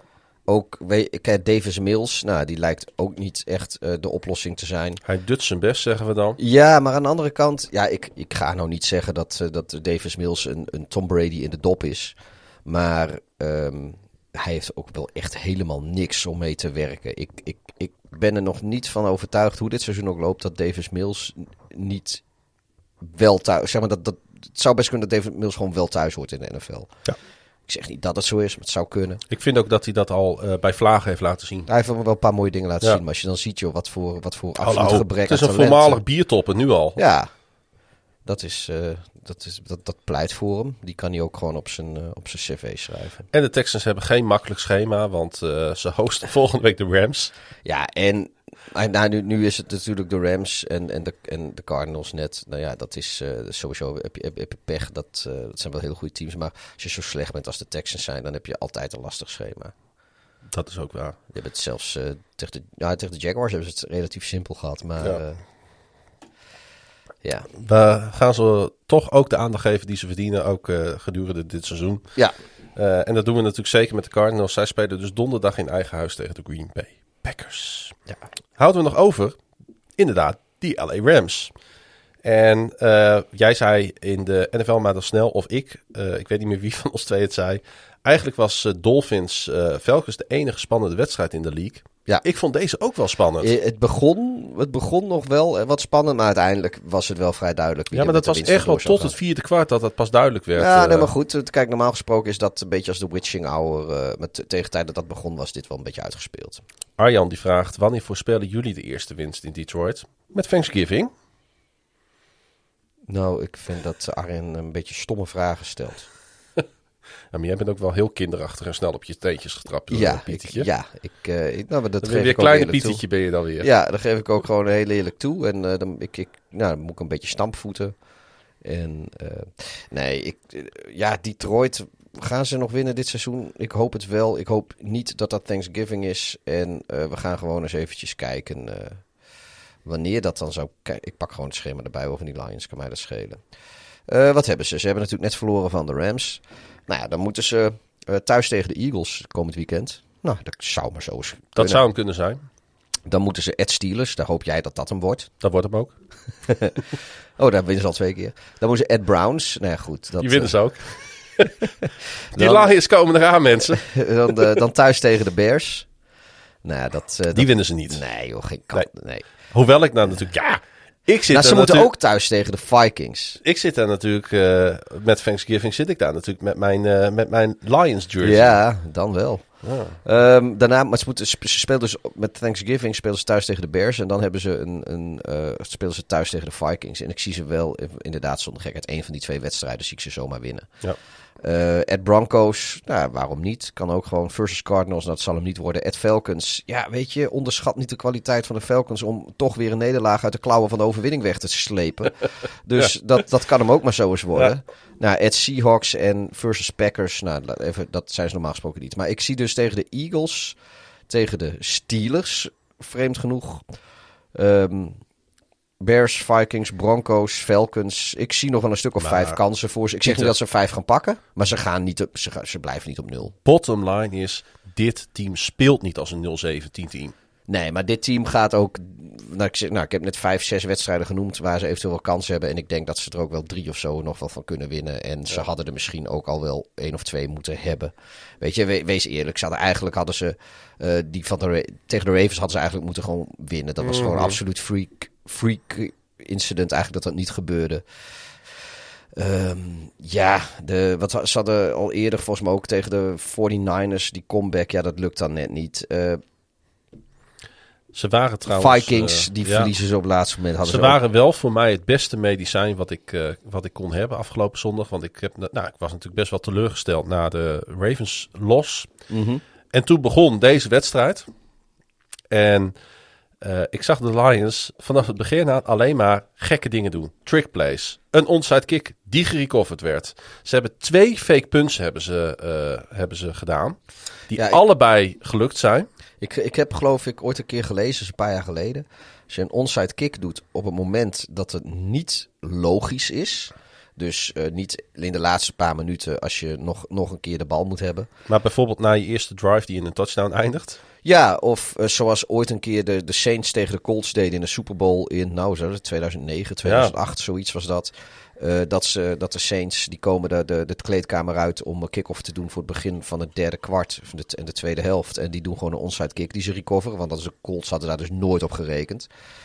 Ehm, maar als je dat soort situaties, dan is je, recover, je recovery rate is ook om en nabij de 40 of 43 procent of zo. Dus dat is bijna de helft. Hm. En als ze dus verwachten, dan is het maar 1 uit 10 of 1 uit 8 of zo. Dus het is op het moment dat je dat dus op een onlogisch moment doet, ja, dan gaan de, schieten de kansen op recovery schieten gewoon echt enorm omhoog. En dat bewezen de Lions hier, eh, hier eigenlijk ook weer. En toch konden ze uiteindelijk niet opboksen natuurlijk tegen die individuele klasse eh, van de Rams. Ik denk dat het beste voorbeeld was zo'n de, de, die play in het vierde kwart die uiteindelijk ook beslissend leek. Pressie bij een dropback eh, van Jared Goff door natuurlijk Aaron Donald. Wat gebeurt er? Goff kan daardoor die bal niet secuur naar de endzone brengen. Wie onderschept die bal? Jalen Ramsey. Oh ja, die staat natuurlijk in de intro. Ja, Ja, dat- ik, ik, ik ben er wel weer zo'n klootzak. Ik moet dan een interceptie van Goff eh, moet ik erin zetten. maar dit is, toch, dit is toch uiteindelijk dus wat komt bovendrijven in zo'n wedstrijd. Ja, de eh Goff en de line die het niet houdt. Aaron Donald en Ramsey die uiteindelijk, wat er ook gebeurt, deze wedstrijd binnenslepen voor de, voor de Rams. ja. Het is trouwens niet helemaal waar. Dat, dat, zo zwart-wit is het niet. Want Stafford speelde natuurlijk wel weer een uitstekende pot. Tegen zijn oud er, eh, werkgever. wie heeft er weemoediger naar deze wedstrijd zitten kijken? Eh, Jared Goff, die weemoedig naar zijn oude team keek? Of de Lions fans die weemoedig naar Matthew Stafford keken? Ik denk Goff hoor. ja.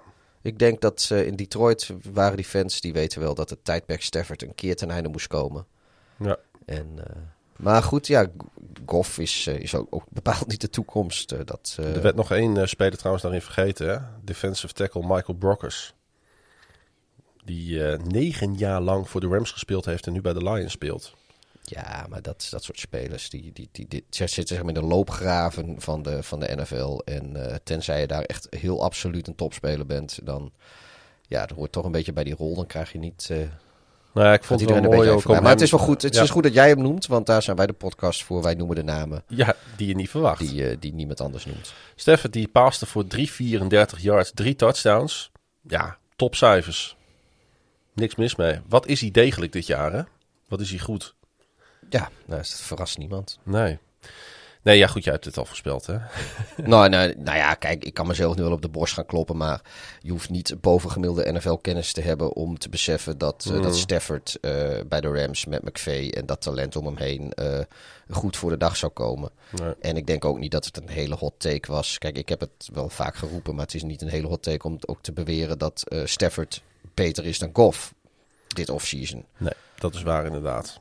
De Lions hebben er alles aan gedaan. Het is niet gelukt. Eén speler die we er iedere week uitlichten. Gaan we hem er weer uitlichten? Omdat hij het verdient? Cooper Cup. Ja, wat een fenomeen hè. 10 catches, ditmaal voor 156 yards, twee touchdowns. Waaronder natuurlijk dus die go-ahead score in het eh, vierde kwart. En eh, de eerste touchdown pass van Stafford op eh Kap was trouwens zijn 300ste in zijn NFL-loopbaan als quarterback. Ja, Eh, precies, eh, zeg maar, eh, de helft van die andere grootheid die in Tampa rondloopt. Volgens mij, wat ik altijd, ik moet altijd bij Cooper Cup, moet ik altijd nog een beetje denken aan de, aan de Chicago Cubs. Want die hebben ooit, hebben die een poosje, zijn die door het leven gegaan als de Cooperstown Cubs. En dat vind ik, ja, Cooper Cup, Cooperstown Cup. Weet je, dat, op de een of andere manier zit dat altijd in mijn, eh, zit in mijn systeem. Ik heb een Ik heel raar het systeem. zo knap dat je alles toch weer weet terug te leiden naar Chicago. Ja, ik kan, nou ja, weet je, dat, dat, dat is toch, de Cooper Cup, Cooperstown Cups, het dat je- is toch niet zo gek? Nee, als ik, kan, ik kan er niks aan doen dat, dat Chicago zo'n zo'n rijke geschiedenis heeft. Als het jouw eh, associatie is, dan eh, mag je dat gewoon uitspreken, jongen.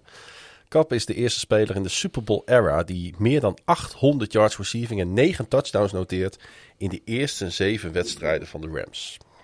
Doe maar. Dus die is aardig on fire. Hè? Eh, de Lions die krijgen de Eagles op bezoek en de Rams spelen in Houston tegen de Texans. Volgende wedstrijd, Pieter. De volgende wedstrijd. Nou, dat, eh, dat zijn eh, de Green Bay Packers tegen, de, tegen het Washington Ik voetbalteam. liet jou dat niet expres zeggen, maar ik dacht dat ik moest niezen. Ja, en ik had het script even niet voor me, dus ik moest even... Het is ook niet dat ik vertraging had omdat het over Green Bay ging. Dat was allemaal niet. Ik zat nog ergens op een andere pagina. Zat je nou weer stiekem porno te downloaden op mijn netwerk? Nee, ik zit op, op het netwerk van mijn eigen telefoon nog steeds. En ik, op het netwerk van de buurman, en ik dat keek, mag. keek even naar Cooperstown Cup Gear. Ik heb, daar heb ik wel eens een petje van namelijk. Goed. Ehm, ja, de Green Bay Packers die, eh, die, eh, die mochten eh, voordat ze aan een zware reeks beginnen. Want inderdaad, eh, de goed, goede verstaander heeft al gehoord dat ze, dat ze over een paar dagen de Thursday Night Football tegen de Arizona Cardinals Ja, spelen. en dat, is niet hun eerste lastige wedstrijd Nee, maar dat, dat, dat, dat, is al wel te kenschetsen als een lastige wedstrijd, denk ik.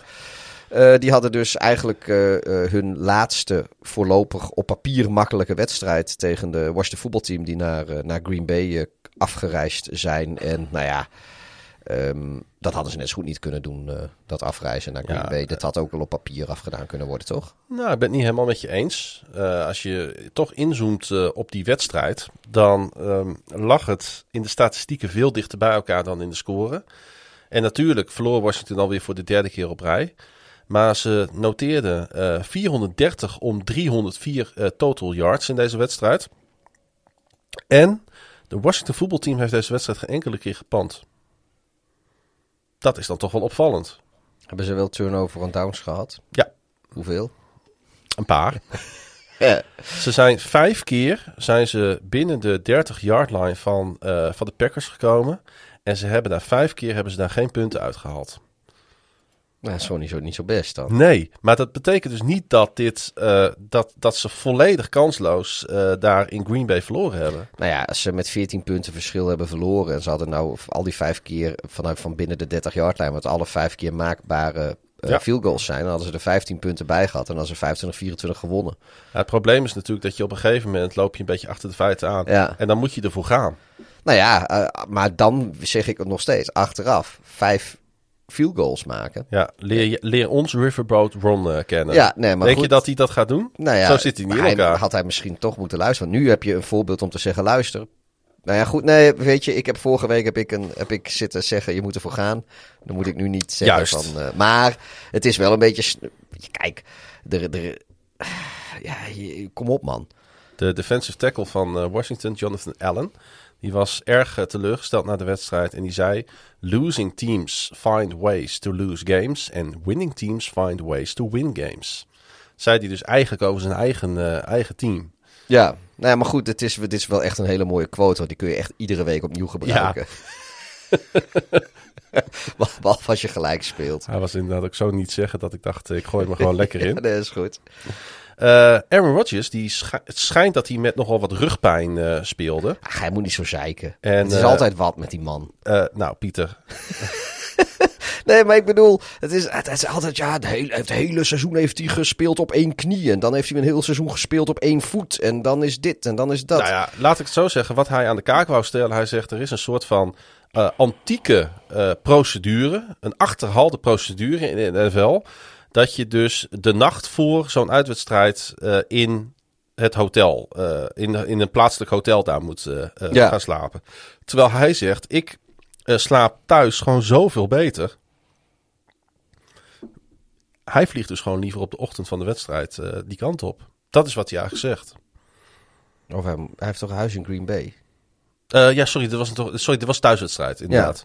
Het, eh, hij zegt het ook over uitwedstrijden, als die tenminste bereisbaar zijn. En hij zegt het over de thuiswedstrijd. Want in bij thuiswedstrijden moet het team van Green Bay dus in een teamhotel slapen. Ja, maar dat is, een op, dat is iets wat Green Bay doet of is het iets wat de NFL Nee, oplegt? hij, z- hij zegt het is een eh, eh, procedure in de league. Ja, dat is volgens mij voor, voor. Het is wel zo voor uitwedstrijden. Moet je in principe de dag van tevoren moet je afreizen. Maar Ja. dat heeft er gewoon mee te maken met. Eh, dat, ze, dat ze niet willen dat, dat, er, dat om wat voor reden dan ook je, team niet je op tijd komt. bent. Ja. Ja. Dus dat, maar voor, voor, thuiswedstrijden. Ja, dat is dus ik, een- heb, ik heb geen idee of dat. eh, ik, ik, ik weet niet of dat een leak ding is. Nou ja, hij zegt heel duidelijk, ik heb de quote heb ik in het script gezet. Hij zegt er is een antieke procedure in onze league ja.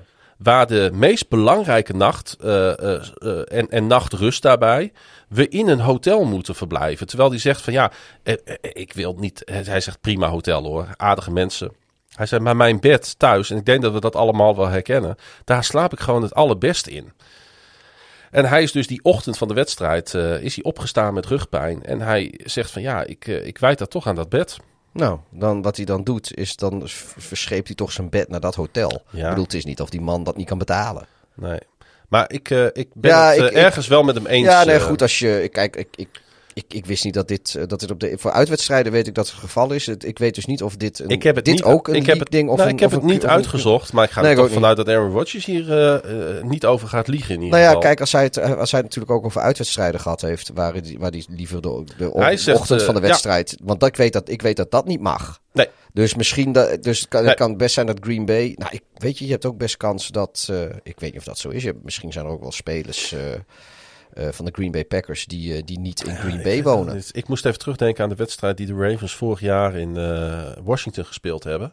En ik weet dat ze gewoon op de dag van de wedstrijd gewoon met een bus naar FedEx Field gereden zijn. Want het is een half uur rijden. Ja, maar dan alsnog hebben ze waarschijnlijk de avond van tevoren wel bij elkaar in een hotel Ja, dat denk ik wel. Ja. Maar dat voor uitwedstrijden moet dat ook. dan zou willen ook- ze gewoon dat. Kijk, Zou het ook iets met dopingcontrole te maken kunnen hebben en dat soort zaken? Ja, dat, dat zou kunnen. Maar aan de andere kant, ja, ze kunnen ook gewoon zeggen: je moet, je moet aangeven waar je verblijft. Ja. Maar eh, ja, kijk, ik weet ook niet hoe dat. Kijk, ik kan me ook voorstellen dat. dat eh, eh, ja, daar maak ik er wel eens, eens grapjes over. Maar eh, Green Bay is natuurlijk ook niet de meest aantrekkelijke plaats om te wonen voor een NFL-speler. Nee. En eh, nou, we, we hebben het ook wel eens voor de grap gezegd, een beetje de, het is een beetje het Heerenveen van de NFL. Maar wij weten natuurlijk als, als eh, trotse inwoners van de mooie stad Groningen... dat het gros van de Heerenveen-selectie, die woont bij ons in de stad. Die wonen niet in, eh, die, die wonen niet in Heerenveen. Nee, en die gaan ook niet op stap in Heerenveen. En die gaan Nee. ook niet uit eten in Heerenveen. Nee, die gaan wel op stap hier. Dat, Ja. is, dat heeft ook voor een andere keer een mooie anekdote. die gaan, dat ook gaan op. achter onze meiden aan. Ja. ja. Zijn van ons. Ja, Hohem. Nee, maar eh, ja, weet je, ik, ik heb verder geen idee. Het kan best zijn dat, eh, dat, ze, dat ze in Green Bay ook gewoon zeggen van luister, eh, iedereen die is gewoon een dag van tevoren al in Green Bay en lekker met z'n allen bij elkaar in een hotel. Weet je, ik, we, gaan, we gaan dit uitzoeken. Ik vond het een opvallende verklaring na de wedstrijd. En als iets mij opvalt, dan gaan we het erover hebben. Ja, nee, dat is waar. Eh, de eh Washington voetbalteam hebben het dus aardig verkloot voor zichzelf. Heineken noteerde 25 uit 36 voor 268 yards met één touchdown en één interceptie. Hij rende ook nog eens voor een game high 95 yards. Hij is toch wel mobiel. Eh, en hij fumblede de bal bij een fourth and goal sneak. Een beetje hetzelfde als wat Ja. Lamar Jackson een paar weken eh, geleden overkwam. Overkwam hier Heineken ook. Ja, en als je zo loopt eh, te, te, te kloten... Ja, dan ga je zeker niet van de Green Bay Packers winnen. Nee. De Packers die trouwens, ik weet niet of je dat gezien hebt, Ja. in throwback uniforms speelden. Om het eh, 1950-53 team te eren. Wat vond je ervan? Vond je ze mooier dan eh, hun normale tenue? Ja, weet je, ehm, een- op zich wel, maar ik op de een of andere manier de combinatie van groen en geel, daar ga ik gewoon niet zo goed op. En dat heeft niet zozeer met de Packers ook te maken. Ik vind het bij Fortuna en bij ADO bijvoorbeeld, vind ik het ook, eh, vind ik het ook Hmm. weinig verheffend. Eh, ik vind groen, vind ik prima. Daar waren we met elkaar al bang voor. Maar geel, nou ja, dat, dat, dat vind ik al wat minder. Maar als je, Ja. weet je, dat geel en zwart bijvoorbeeld, wat je ook heel veel ziet. Nou ja, de Steelers doen dat, maar natuurlijk eh NAC ook en VVV, Venlo ook. En eh, zo zijn er nog wel... Dortmund. eh, Dortmund. Zo zijn er nog wat clubs. Weet je, dat, dat, dat is dan nog wel... ja, dan weet je, dat, dat, dat kan ik wel leiden. Eh, maar geel en groen vind ik een beetje, een beetje raar. Som- sommige kleuren moet je gewoon niet combineren. Wat ik wel echt mooi vond. Oranje eh, en groen moet je ook niet combineren bijvoorbeeld. Ik vond trouwens, die hadden ze nou gouden helmen. Nou, gewoon geel. Maar de Packers die vinden volgens mij net als de Steelers dat ze niet geel-groen of geel-zwart zijn. Maar die zijn goud-groen en goud-zwart. Joh, laat ze lekker lullen. Wij, zien, wij hebben ogen in ons hoofd. Eh, Steelers spelen geel en de Packers ook. Wie niet in het eh, groen en het geel spelen, dat zijn eh, de Chicago Bears. nee, zeker niet. Zij speelden een, eh, ja, laten we het maar gewoon zeggen, kansloze uitwedstrijd in Tampa. Ja, dat... eh, Daar hoeven we niet zo lang over, te, over te lullen. En Nick zegt dan ook de zelfkastijding van Bears-fans, die gaat gewoon door. Zucht. ik, ik, ik weet wat, wat hij bedoelt en ik, ik voel dat ook wel zo. Maar als we het over zelfkastijding hebben, Nick, daar heb je zelf invloed op. Je kan die tv gewoon uitzetten. Het is of kastijding. Dat is, dat is inderdaad wat de Bears doen met hun fans. Dus ze kastijden hun fans. Maar de zelfkastijding, dat is... eh, je kan ook gewoon op de knopje van die afstandsbediening drukken. Martijn die vraagt zich af wat voor impact het heeft eh, op, eh, op Justin Fields, dus op de rookie quarterback van Chicago. Gaat hij over dit pak slagen heen komen dit weekend of is hij gewoon echt een week van slag? Hoe werkt zoiets door? Dat is eigenlijk zijn vraag, want hij heeft een serieuze vraag daarover. Ja. Ik heb daar als relatieve leek weinig zicht op. Wat is de impact op Justin Fields van zo'n nederlaag, denk jij? Nou, ik denk dus dat dat wel een beetje meevalt. Want we weten natuurlijk allemaal nog eh, eh, die verschrikkelijke eh, nederlaag die, die de Bears hebben geleden bij de Browns. En dat was ja.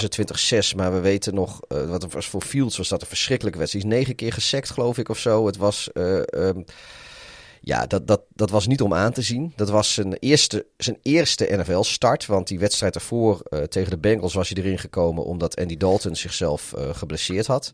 Dus zijn eerste echte NFL-start, nou ja, dat was 26-6 nederlaag, waarin hij negen keer werd gesekt eh, door onder andere Miles Garrett. Ik, Ja. We dachten toen ook van, nou, die jongen die je tot ver in dit seizoen eh, wordt hij, iedere keer als hij zijn ogen dicht doet, dan eh, schrikt hij zwetend weer wakker omdat hij Miles Garrett voor zich ziet.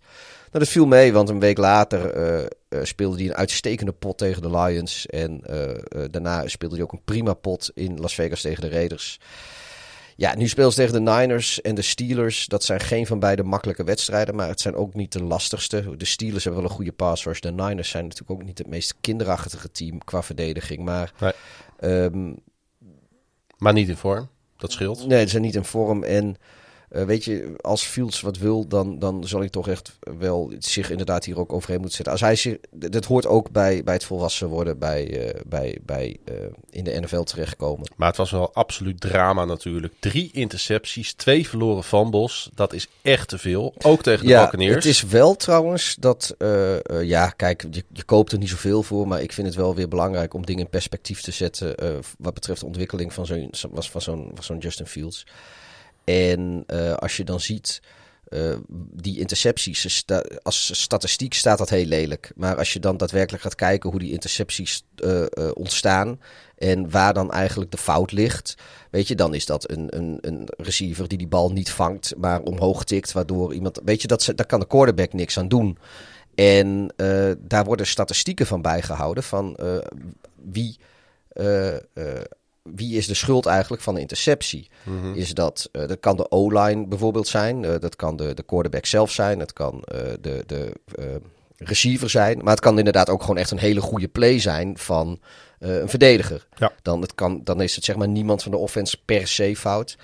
En nou ja, daar is eigenlijk wel een beetje, eh, blijkt als je, als je zeg maar zo gaat corrigeren, en dat zijn dus mensen die nog minder eh, een hobby hebben en nog meer vrije tijd hebben dan dat wij al eh, erin steken. En die doen dat voor de hele league. En dan blijkt dat Justin Fields het helemaal niet zo slecht doet. Die zit hier eh, redelijk, redelijk in, het, in het midden van de league. En van de rookies is hij dan een van de beste. Ik zeg, je koopt er niet zoveel voor. nee, je maar, koopt er zeker niet zo maar, voor. het, nee, maar kijk, je, het is een beetje kort, iets te kortzichtig om sect te roepen van, eh, eh, of sect te roepen van, het is, eh, Nou, laat ik dan zeggen dat ik met zijn twee fumbles meer moeite had. ja, nou is ook weer, eh, van, nou ja, daar, daar, daar zit er dan die, eh, die seks bij. Dat komt als een. Ook dit weer, eh, slechts 14% van de seks die Justin Field ondergaat, is zijn zijn eigen schuld. Die jongen die heeft minder dan twee seconden om van de bal af te komen. Eh, vaak zo slecht is de O-line. Ja. Ehm, en nou ja, de, de, een van de Hij heeft niet voor niks een league eh, leading 22 keer sack Ja. al tegen. Nou ja, goed, hij heeft zo weinig tijd dat eh, ja, zelfs weggooien, zelfs het weggooien van de bal, daar is soms geen eens tijd voor. En ja, dan, dan moet je wel. Als je zo vaak gesekt wordt, ja, dan heb je ook fumbles. En ja, ook, ook dit is 88% van zijn, van zijn seks. Dat, dat komt met, met de O-line. En ja, dat is ook weer eh, een van de, van de hoogste, van de hoogste van de rookie QB's.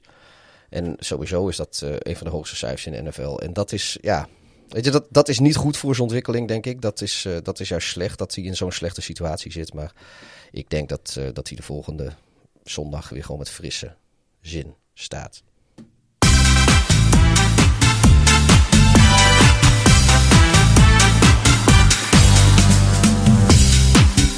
En in deze wedstrijd zat ook de biertopper van de week. Week, week, pa, pa, pa, pauw. Want wij dachten, hoe leuk is het om gewoon voor één keer Tom Brady biertopper van de week te maken. Ja, die man heeft nog niet zo vaak wat gewonnen. Nee, Het wordt een keer tijd om die eens in het zonnetje te zetten.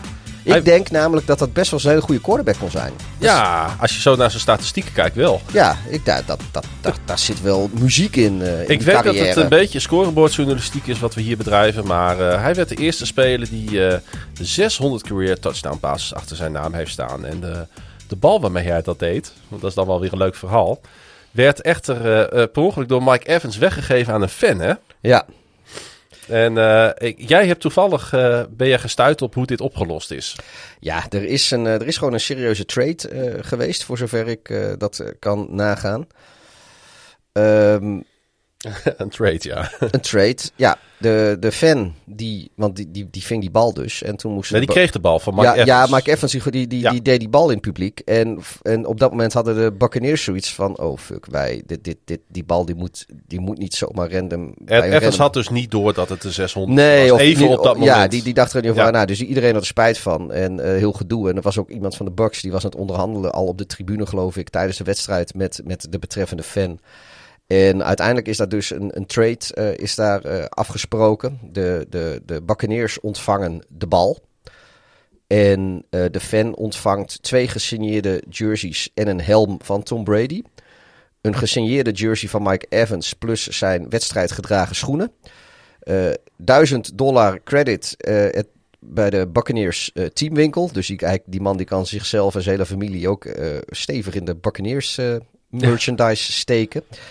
En eh, twee seizoenkaarten voor de, voor de rest van dit seizoen. Plus eh, eh, twee seizoenkaarten voor het volgende seizoen.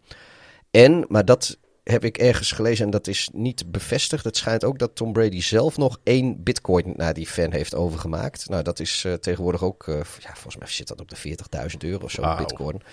Dus eh, die man is er niet minder om geworden. Ik had die bal, eh, ik had hem denk ik voor minder al weggedaan. Ja. Ik Wat, denk- had jij hem ook echt, wat, wat had jij in die situatie gedaan?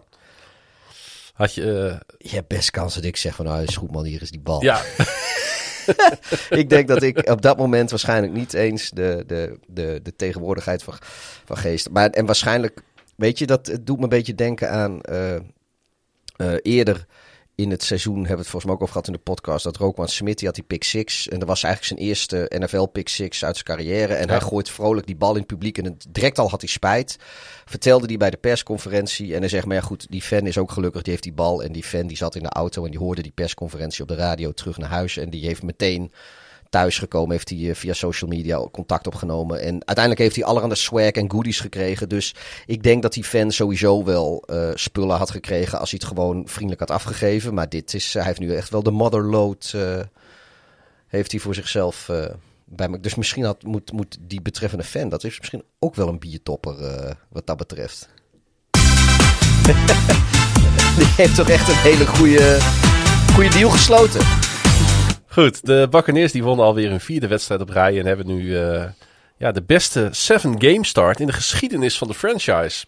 Ja, ze hebben ook niet meer die opstartprobleempjes die ze vorig seizoen hadden. Nee, dus, eh, nee, nee, ze zijn echt gevaarlijk goed aan het worden. Ja, het is voor de rest van de NFL is te hopen dat ze nog een beetje een inzinking krijgen. Anders, eh, Ja, en dat terwijl de Buccaneers het moesten doen zonder Antonio Brown en Rob Gronkowski.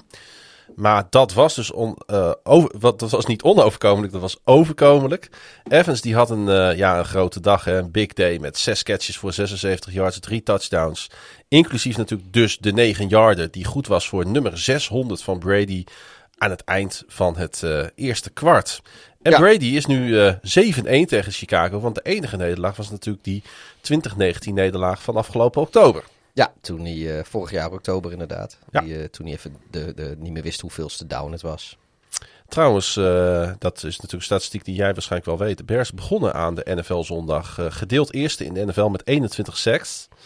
Maar dit keer wist Chicago geen enkele keer in de buurt van Tom Brady te komen. hè? Nee, dus ik denk ook dat ze die plek kwijt zijn. Want de, de, de, volgens mij was het de Browns die ze daar fanatiek bij volgen. Maar de Jets stonden er geloof ik ook vrij hoog. Ik kan eens even kijken hoe, Ja. dat, eh, hoe dat nu staat. Ze, Hoe dan ook, het was een soort van gedeelde malaise. Hè? Zowel op aanval als op verdediging eh, afgelopen weekend. ja, het, het, het was eh,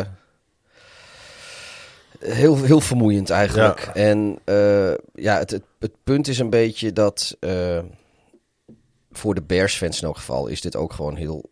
Weet je, ik, het, het is zoveel negativiteit meteen bij de, eh, onder de aanhang. En dat, eh, ja, weet je, ik hou daar niet zo van. Ik weet wel dat, eh, dat het niet het beste seizoen ooit is. Nee. Maar eh, Dat is al een beetje een soort van spin-off eh, volgens mij naar deze wedstrijd op coronagebied. Ja, ook nog. eh, ze zitten in, eh, in met Nagy, die heeft, eh, is positief getest. En ze hadden er wat andere spelers eh, die ook positief getest waren. Geloof ik ook één coach die positief getest was. Dus ze zitten nu ook nog helemaal vol in de, de coronaprotocol. Ehm even, je moet, voor seks moet je in de NFC North zijn. Want Chicago staat nu gedeeld eerste met de Vikings met 21. En eh, daarna de Rams en de Browns met beiden 20. Duidelijk. Dus weet je dat ook. En de, nou ja, de Bengals doen trouwens ook leuk mee met 19. Dus eh, ja, je moet in de AFC North of in de NFC North zijn als je seks wil hebben.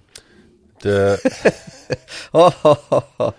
Bears die ontvangen de 49ers en de Buccaneers. Die bezoeken New Orleans en spelen van hun komende vijf wedstrijden vier on the road. Dus als nog ergens eh, zeg maar een, eh, een tikkie uitgedeeld kan worden aan de Buccaneers, dan zou het misschien de komende vijf weken zijn. De Carolina Panthers die eh, gingen op bezoek bij de New York Giants. En toch wel een verrassende uitslag, denk ik, hè? Wij hadden allebei, volgens mij hadden we allebei Carolina gezegd. Nou ja, ik, had, ik had wel verwacht dat, dat toch ergens een soort van opleving nog zou komen van die Carolina Panthers. En dat hebben ze ook gewoon echt wel, eh ja, rostertechnisch Nou, wij- hebben wij- ze dat wel staan. Dat, ook, dat, ook wij dachten heel eventjes dat, eh, dat onze grote vriend Sam Darnold eh, toch misschien het licht had gezien. ja, for real was. En, en, en dat het misschien toch allemaal de schuld eigenlijk wel was van... En ik vind nog steeds, ondanks dat, ze, ondanks dat ze het natuurlijk moeten stellen zonder Christian McCaffrey. Ik vind ze nog steeds, vind ik ze op papier gewoon echt een goed team. Dus ik snap niet zo goed eh, waar het nu misgaat. Het kan toch niet alleen maar aan McCaffrey liggen? Nou ja, kijk, ze, ze hebben gewonnen van de Jets. Nou, dat is achteraf is dat helemaal niet zo'n bijzondere prestatie. Het was ook, ook maar 1914. Ja, oké, dat, dat, Nee, ik, ik zit gewoon even te kijken. Ja. Die, die overwinning op de Saints, nou, dat was gewoon knap. Eh, eh, maar ja, de Saints waren ook nog natuurlijk een beetje zoekende. Ehm nou, winners van de Texans. Nou ja, goed, dat is ook niet... Maar dan win je, verlies van de Cowboys. Nou goed, dat is een goed team. Maar je verliest ook van de Eagles. Je verliest ook van de Vikings. En Ja. je verliest nu dus van de Giants. Nou, nu zijn de Vikings zijn op zich ook niet het beroerdste team in de NFL. Nee, we Eh, hebben al gezegd inderdaad. maar, maar Vorige ze- keer- ja. ja. het is niet dat ze alleen van goede teams verliezen.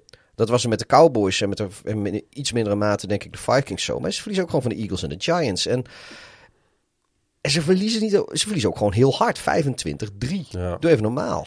Ja, want ik, ik eh, wil het echt niet ophangen aan een paar blessures. Want als iemand het toch dit weekend met een gehavend team moest doen, dan was het Daniel Jones. Ja, Als je ziet wat die allemaal miste, joh. ja die Je- moest zijn eigen ballen vangen. Ja, nou ja, Nee, nou ja, Nee, goed, ja. Nee, maar het is wel inderdaad. Receiver technisch zaten ze niet heel dik in. ik denk dat zo'n trickplay ook daar ergens uit voortkomt. Want eh, hij moest het doen zonder Kenny Hij ving hem wel een beetje als hot potato. Ja, trouwens. dat is waar. Kenny Golladay. Het was ook geen perfecte paas. Kenny Golladay. Kadarius Tony. Sterling Shepard en running back Saquon Barkley was er niet. Ja, nee, precies. Dus dat, dat zijn gewoon... eh, De absolute vier eh, eh, topspelers op je skill positions die er niet ja, zijn. Je, je, je, je, je, je elite running back en, en drie van je, van je receivers zijn er gewoon niet. En, en ja, dan blijft er niet zoveel over om... om kijk, dan, dan is een team als de Giants is dan veel te smal of veel te, te shallow in, in de talentpool om, Ja. om dat zomaar op te kunnen vangen. En, Des te knapper natuurlijk Ja. deze overwinning. en, En, en we eh, waren allemaal zo eh, high op de, op de defense van de Carolina Panthers. Ja. Dat is ondertussen ook wel. Want inderdaad, die geven 14 punten weg tegen de Jets. En dan 9 tegen de Texans en 7 tegen de Saints. Maar sindsdien ook gewoon, eh, wat is het, 36 tegen de Cowboys. eh 21 tegen de Eagles. 34 tegen de Vikings. En nu weer 25 tegen de... Ja, en, eh, maar vorige wedstrijden scoren ze tenminste nog een beetje. Maar dat... dat, dat, dat- dat- en de Giants, ja, of, of zijn de Giants in één keer goed aan het worden of zo? We ons daar weer op te verkijken? Ik, ik geloof het niet. Daniel Jones is nog steeds Daniel Jones. Ja. Maar eh, Daniel Jones speelt af en toe ook een goede wedstrijd. Eh, en daarom is hij ook nog steeds quarterback in de NFL. Ja, maar ik denk ook wel dat, dat ik weet, nou ja, goed, ja, ik weet niet hoe lang dat nog blijft duren. We weten het niet. Nee. Ondertussen gaan dus inderdaad de geruchten natuurlijk dat de Panthers bezig zouden zijn of aan het kijken zijn naar de Sean Watson. Maar dat denk ik, en Matt Rule die heeft er ook al wat dingen over gezegd. Dan denk ik, dan zijn ze, eh, dan zijn ze daarover na aan het denken. Ik zou er maar eens over nadenken hoe het kan. Dat onder deze coach, dat het gewoon absoluut niet lukt om dit team... Waar, waar zo'n goede opbouw in zit. Als je kijkt naar hun eh, draftproces, als je kijkt naar hun Ja. tradeproces. Ja, Ik vind dat ze gewoon over de afgelopen twee jaar bijna alleen maar verstandige keuzes hebben gemaakt. Ook in free agency. En het lukt niet. Het puzzeltje valt niet in elkaar in, eh, in Charlotte. Ja, dan moet je denk ik eerder naar de coach kijken dan naar je eh, player. eh, hoe noem je dat? Je player eh, ehm, management. ja, nou ja, ja, ja, ik heb je gelijk in. Het is. ja, en, en kijk, ik vind nu het- ik vind het ook punten- een beetje jammer. ja, drie punten is wel heel weinig trouwens hoor. Dat, Ja. is, dat is ook niet des, des eh, Cardinals. Om het zo maar te doen. Of eh, sorry, des Panthers. Ja. Ehm, maar als, als je met, met Sam Darnold maar eh, drie punten op het bord zet, dan ga je met een Deshaun Watson niet in één keer 30 op het bord zetten. En, en, nee. en ja, dus. dus en nou, nou, daar komt bij, weet je, we, we hebben onze mening over, over de Sean Watson en de situatie is duidelijk. Maar het is ook gewoon zo. Het is, er, is, er komt denk ik voor de trade, trade deadline te weinig duidelijkheid. En dan zijn ze bij Carolina zijn ze zo geduldig aan het bouwen. Ja. En ze ho- hoeven dit seizoen ook nog niet per se te winnen. Eh, ze lagen een beetje, ze leken, ze leken heel, heel Ja. goed te beginnen. En toen, toen lagen ze eigenlijk een beetje voor op schema. Nou, ja, wij hadden ze ook hoog ingeschat eh, aan het begin van het seizoen. Ja. We hebben gewoon eerlijk gekeken in ook die onze preview shows gewoon van hoe staan die teams ervoor? Hoe eh, zien wij eh, dit puzzeltje in elkaar vallen? Hoe vinden wij dat ze aan het opbouwen zijn? En we vonden dat ze met iets goeds bezig waren in Charlotte. ja, dat klopt. Dus ze stellen gewoon echt, echt heel erg teleur. Nou, je hebt ze, nou, je hebt ze op, op 17 staan. Ja. Dat, eh, dat kunnen ze nog steeds redden. Ik heb, ik heb ze op 10-7. Dat, Ja, wordt, dat wordt lastig. Dat bedoel ik. Misschien dat ze een overwinning kunnen pakken in Atlanta. Eh, en de Giants spelen Monday Night Football in Kansas City. En over Atlanta gesproken, Ja, die wonnen. Voor de derde keer al dit de seizoen. Braves. Ja, die wonnen ook. Nee, de, de Atlanta Falcons inderdaad. Die, eh, Het is wel grappig dat je dat noemt, want eh, komende zondag zal wedstrijd 5 gespeeld worden. Die wordt sowieso natuurlijk gespeeld in de World Series of niet? Nee, die wordt niet sowieso gespeeld. Het kan nee, natuurlijk kan 4-0 4-0 worden. kan 4-0 worden. Die wordt gespeeld komende zondag op hetzelfde moment dat de Falcons thuis spelen. Dus de vraag is natuurlijk, hoe vol is dat stadion in eh, Atlanta?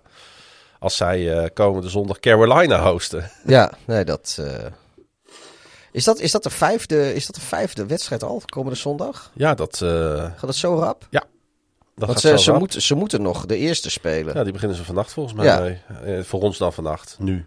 Of niet? Ja, Vannacht. Ja, maakt ook niet uit. Maar goed, ik weet in ieder geval dat het gelijktijdig gespeeld zal worden in Atlanta. Terwijl ik denk, eh, ik denk dat de mensen op dit moment meer uitlopen voor de Braves dan voor de Falcons. Wel is het zo dat de Falcons niet meer op de laatste plaats van hun divisie staan. Hiermee, eh, met deze overwinning in eh, Miami. Want op zich begint die connectie tussen Matt Ryan en Kyle Pitts toch Ja. wel aardig te lopen, hè? nou, dat, dat, dat, dat, dat klopt. Ja.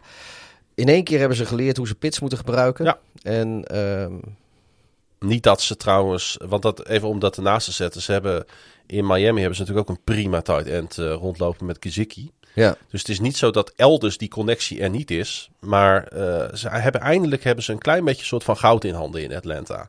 Een speler waarvoor je, nou ja, zoals we dat zo mooi noemen in Europa, naar het stadion komt. ja. Maar eh, ja, wat was dit voor wedstrijd, Pieter? tussen de Falcons en de Dolphins. Welke, hoe moeten we dit bestempelen? Dit niveau? Nou ja, het was een, misschien toch een, een, een- Ergens had het wel een beetje als de lam en de blinde soort van, weet je. Het, het- maar dat, beide teams speelden slordig. Ja. En dat maakt het wel weer leuk en, en spannend. Maar eh, ik heb niet eh, goed voetbal gezien. Het, Nee. was niet, het was wel een hele vermakelijke wedstrijd. Ja. En als je fan bent van een van beide teams, dan zat je denk ik ook op het puntje van je bank eh, je nagels af te kluiven. Ehm, maar voor de, voor, voor de liefhebber was het natuurlijk ook wel leuk, omdat er van alles gebeurde. Maar ja, het was niet een, een, een Het was zo'n wedstrijd waar je tegenover alle goede dingen die er gebeurden ook iets slechts tegenover kon zetten. Ja, precies. Want Tua die heeft gewoon een career high vier touchdowns gegooid deze wedstrijd. Bijna twee. 300 yards. Ook twee intercepties. Ja, en wat voor intercepties. Ja. Hele dure, die allebei weer leiden tot scores van Atlanta. Dus wat heb je aan een quarterback die eh, de touchdowns gooit en aan de andere kant de punten weer weggeeft? Doet me een beetje denken aan James Winston in, eh, in Tampa Bay een paar jaar geleden. Ja, En dat heb ik met Tua ook een beetje. Waar hij af en toe laat zien van... hey, dit is gewoon een NFL-quarterback. Laat hij ook af en toe zien van... hey, dit is niet de quarterback waar je mee door moet gaan. ja. Nee, dat, ja, weet je, eh, ik denk nog steeds dat ze, dat ze in Miami het, het geloof hebben in Tua. En ook bij Tua zijn er ook weer allerhande statistieken waar je die erop los kan laten. Waaruit blijkt dat, dat het toch niet zo enorm problematisch hoeft te zijn, allemaal. Ehm, maar ja, het is... eh, De Falcons die eh, twijfelen al heel lang niet over hun quarterback in ieder geval. Over Matt Ryan. En het was voor Ryan natuurlijk wel weer heel fijn. En dat is ook een van de redenen dat hij deze wedstrijd... eh, voor zijn team gewonnen heeft. Dat hij weer naar Calvin Ridley en Russell Gage kon gooien. ja, Dat hielp natuurlijk wel, hè? Ehm, en toch gaven de Falcons het ook weer bijna weg. Ja, maar dat is, dat 13 is, punten voor. Dat is al, al, al een hele poos zo. Dat die, die, die Falcons, die, die weten altijd... Dat hebben we net ook al toen ze... Omdat de, de Lions er nog tegen moeten spelen. Of ze dat misschien wel eens niet konden winnen. Eh, de, de, de Falcons, die, die weten wel hoe ze, hoe ze een wedstrijd uit handen moeten geven. Die weten echt wel wat...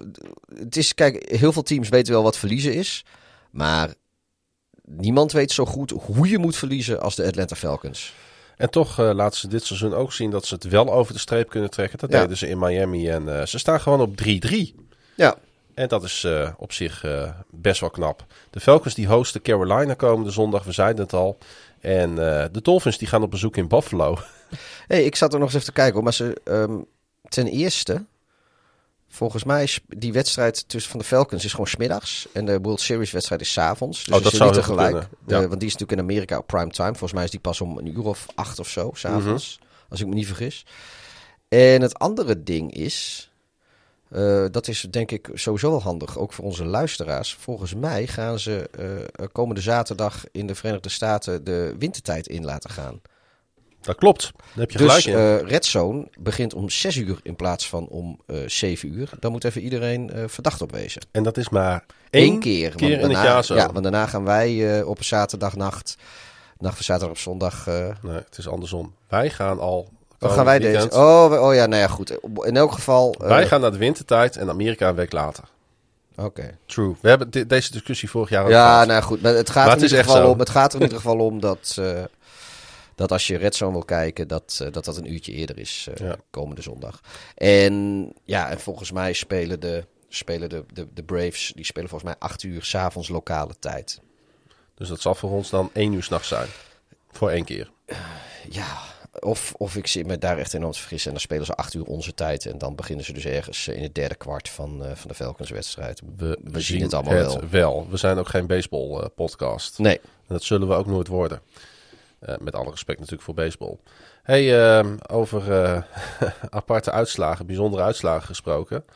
Eh, ik denk dat heel wat mensen toch even met eh, de ogen geknipperd hebben bij het zien van de uitslag van de wedstrijd tussen de New York Jets en de New England Patriots. Ja, is een beetje ouderwets. Hè? Een beetje alsof Sanchez weer bij de Jets aan het quarterbacken is en Tom Brady Ja. weer in New England. het is the more things change, the more they stay the same, zeggen ze dan. Alles ging goed voor de Patriots deze keer. Maar dan ook echt alles. Mac Jones die gooide twee touchdown passes in zijn eerste 300 yard eh, game. En Damian Harris en J.J. Taylor renden allebei twee touchdowns binnen. Ja, dan kom je op een gegeven moment wel op 54 punten uit. Ja. Eh, dit is echt een vernedering, hè? Ik denk wel dat... Voor de Jets dan. ja, nee, maar het is wel...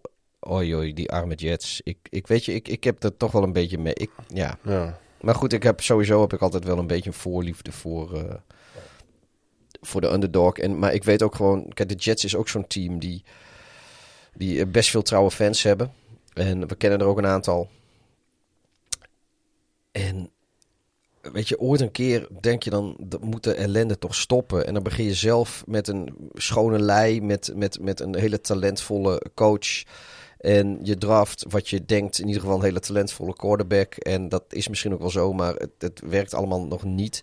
Terwijl jouw aardsrivaal, die je al eh, bijna twintig jaar lang aan het curb stompen is, iedere kans die ze krijgen, eh, ehm, die, die verliezen hun, hun all-star greatest of all-time quarterback. Ja. En eh, die beginnen ook overnieuw eigenlijk. En dat lijkt allemaal niet zo geweldig te gaan. Maar eh, ja, als when all is said and done, dan krijg je gewoon weer meer dan 50 punten om je oren. En ja, weet je, dan, dan kunnen, kunnen wij wel klagen als, of ik kan er wel klagen als Bears-fan, maar even, kom op man. Als je Jets fan het toch een tikje zwaarder hoor. Eh, daar heb ik weer niet zoveel recht van spreken, vind ik. En er gebeurde natuurlijk ook nog het, eh, het grootste drama wat je niet wil zien als eh, fan van, van de Ja. Jets. Ja, Want eh, Wilson die werd geraakt door Patriots linebacker Matt eh, Juden. Die we natuurlijk allemaal nog kennen uit zijn tijd in Baltimore. Die op de achterkant van Wilsons been viel. Het was een beetje tussen, eh, eh, eh, hoe noem je dat, eh, pech en ook wel een beetje bedoeld in. Als je begrijpt wat ik bedoel, zo'n Mhm. actie. Hij kon uiteindelijk wel op eigen kracht van het veld lopen, maar hij keerde niet meer terug in de opstelling. Werd vervangen door die eh, Mike White, die nog nooit een NFL regular season snap eh, had meegemaakt. En eh, ja, het was echt eh, aan alle kanten was het een kans. Weet je, je hoopt dan ergens ook nog dat je defense je een beetje kan dragen in zo'n wedstrijd. Zoals Ja. bijvoorbeeld eh, de Saints hadden in Seattle. Was dat een grootste wedstrijd voor Winston in, in, in Seattle? Nee. Maar uiteindelijk win je die wedstrijd omdat je gewoon een defense achter je hebt staan, naast je hebt staan, die wel weet wat ze moeten doen Ja. om zo'n wedstrijd voor je over de streep te trekken als het aanvallend even niet lukt. ja. Dat zit er ook niet in eh, bij de Jets. Nee, het, het, ik denk dat de, dat de Jets eh, verder weg zijn dan, eh, dan we allemaal dachten. Ja, ik denk het ook inderdaad. en alle kudo's natuurlijk wel voor, voor Mac Jones. Laten we dat dan wel even duidelijk gezegd hebben. Ehm, eh, Nick Volk. Zullen we het daar nog even over hebben? Want kikkers zijn ook mensen. is goed volk. New England Nick Volk scoorde twee keer een eh, field goal, waardoor hij nu eh, 301 in zijn carrière heeft. En hij is de 35ste speler ooit die op 300 komt. En de vijfde op dit moment eh, actieve kicker die deze mijlpaal behaalt. Dus misschien een leuke huiskamervraag. Welke andere eh, kikkers die nu op dit moment zeg maar actief zijn in de NFL, hebben ook al meer dan 300 field goals gemaakt? Laten mensen even nadenken. Ja, het zijn, toch, het zijn toch wel de namen een beetje die je verwacht. Eh, Robbie Gould. Momenteel speler natuurlijk van San Francisco, maar ook oud eh, Chicago Bear. Green Bay's eh, Mason Crosby. Arizona's Matt Prater en Baltimore's Justin Tucker. Ja, en Matt Prater die heeft natuurlijk ook gewoon nog voor de Denver Broncos en de Zeker. Detroit Lions Ja. gekikt. Volgens mij Crosby zit volgens mij al, zo lang als ik me kan herinneren, zit hij in Green Bay te koekeloeren. Ja. Ehm, nou, Justin Tucker die heeft nog nooit voor een ander NFL-team gekikt dan het paars, zwart en wit van de Baltimore Ravens. Klopt. De Jets die hosten de Bengals en de Patriots bezoeken de Chargers. Nou, die Jets eh, weer niet een makkelijke pot dus. Nou, dan ga ik even eh, weer een poging doen om, eh, om wat snot kwijt te raken. Mag jij de volgende wedstrijd even inleiden? Ja, dat zijn de Kansas City Chiefs op bezoek bij de Tennessee Titans. En dat was denk ik wel de wedstrijd die voor, nou ik denk de, eh, iedereen eigenlijk wel de meest verrassende uitslag eh, op het bord had. Dat, Ja. eh, dat de Titans dat wel eens konden winnen, dat, er zijn wel een aantal mensen die dat, die dat zo voorspeld hadden. En volgens mij mag ik mezelf daar dan ook even op de borst kloppen, want volgens mij heb ik ook keurig netjes Tennessee ingevuld. Ehm, maar dat de, de Chiefs niet verder zouden komen dan drie punten. En eh, vriend Derrick Henry met meer touchdown passes zou komen dan, dan eh, Patrick Mahomes. Ja, dat zijn dingen, denk ik. Als je daar van tevoren geld op had gezet, dan, eh, dan hoefde je nu voorlopig even niet te werken. Nee. Het is, Het vuurtje was natuurlijk al aardig opgestookt na die Monday Night Football van afgelopen speelronde. Eh, die daarvoor moet ik zeggen tegen Buffalo. Hè, die 34-31 overwinning. Daar eh, spatte het, eh, de energie er al af. Maar hoe ze hier uit de, als een malle uit de startblokken kwamen. Ja, ook die, die verdediging die dus door iedereen, of ja, weet je, waarvan iedereen zei van ja, weet je, daar zijn ze toch wel heel suspect. En nu maakt één winstpartij geen zomer. Maar ehm, ja, laten we even niet doen alsof de Chiefs en Mahomes op bezoek, alsof dat niet voor iedere defense al maanden van tevoren, zodra het seizoenschema uitkomt, of die al niet rood ontcirkeld gaat worden als waarschijnlijk hun lastigste wedstrijd van het seizoen. En eh, nou ja, dat, ik, dat was waarschijnlijk ook, want ik, ze hebben heel geconcentreerd gespeeld. Dus laten we niet doen alsof ze het makkelijk gehad hebben. Maar ik ze, vind, hebben eh, wel, ze hebben wel echt gewoon de, de boel in. Ik Ja, vind het helemaal terecht hoor dat je die defense ook even aanhaalt. Want één turnover forceren in een wedstrijd is vaak al heel eh, lastig voor een defense. Nou, het eh, lukte de Titans drie keer, waarvan twee keer bij Mahomes. En daar ligt dan natuurlijk de grote winst. Daar wisten ze dan weer 10 punten uit te scoren in totaal. Ja, ehm, Nou ja, Tannehill die was ook gewoon weer lekker zijn ouderwetse degelijke Tannehill. Of nou, meer dan degelijk. Hij was gewoon goed. ja. Niet, hij, hij speelde niet dus helemaal de sterren van de hemel of zo. Maar ja, de verdediging dat een hele goede dag. Tannehill had een goede dag. Ja, dan hebben zelfs de, de, de Chiefs het lastig. En als de Chiefs zelf dan ook een slechte dag hebben... Ja, dan, dan, ja, dan krijgen ze gewoon ouderwets eh, klop. De eh, dag was zelfs zo slecht dat Mahomes, Mahomes het niet alleen sportief, maar ook fysiek erg zwaar had. Want na de vierde sack, de tweede van Danica Autry, had hij moeite om weer op zijn voeten te staan. En hij is eh, uiteindelijk ook vervangen in die wedstrijd door Chad Henney. Ja, nou ja, goed. Dat is denk ik wel verstandig. Op een gegeven moment weet je ook wel dat, eh, dat je de wedstrijd ga je niet meer winnen. Ja. Eh, dan spaar je quarterback ook. Maar het is wel als je verliest en je bent kansloos en niks lukt... Dan, dan is het allemaal net wat zwaarder. Dan is iedere stap die je moet doen, is, is, kost meer energie. Iedere keer opstaan kost meer energie. Iedere keer dat je valt, doet het wat meer pijn. En ja, weet je, dat ook, ook daar eh, moet Mahomes denk ik nog wel een beetje groeien. Want eh, hij heeft natuurlijk in de NFL eigenlijk nauwelijks echt tegenslag gekend nog. Het is wel een lastig seizoen nu. Maar, nou, eh, maar, maar, maar het, dit, had hij nog nooit meegemaakt, denk ik. Zo'n wedstrijd als, als, als dit weekend, zo had hij dat in de NFL nog niet meegemaakt. Zelfs toen ze bij wijze van spreken 21-0 eh, Ja. eh, achter stonden. Weet je, drie, vier scores achter staan. Het, dat deed Te- Tennessee ook zo snel dat stiekem dachten er denk ik best veel mensen nog steeds van... Ah, de, die Chiefs hebben dat al zo vaak, dit soort achterstanden goed gemaakt... dat die komen wel weer terug in de wedstrijd. Of ze Hmm. meteen zouden winnen, maar die komen wel weer terug. Maar gewoon, ja, er, is nee. nu, er is nu echt wel een soort van eh, een negatieve stretch aan de gang Ja. natuurlijk. Ja, Hij is nu in zes op één volgende wedstrijden is hij geïntercept. Dat is bizar voor Mahomes natuurlijk. In, eh, ik heb even gekeken naar het lijstje. In 2019, 2020 noteerde hij 11 intercepties. Dit seizoen staat hij al op 9. En in totaal al op 11 turnovers. volgens mij is hij league leader in intercepties ondertussen. Zullen we dat er ook eens even bij gaan Het zou kunnen kijken? inderdaad. Maar het, is, eh, het, is echt, eh, het is echt vreselijk. En ja, de vraag is natuurlijk... hoe gaan ze in vredesnaam deze, deze negatieve stretch... deze negatieve streak... maar ook gewoon het niet goede spel... hoe gaan ze dit doorbreken?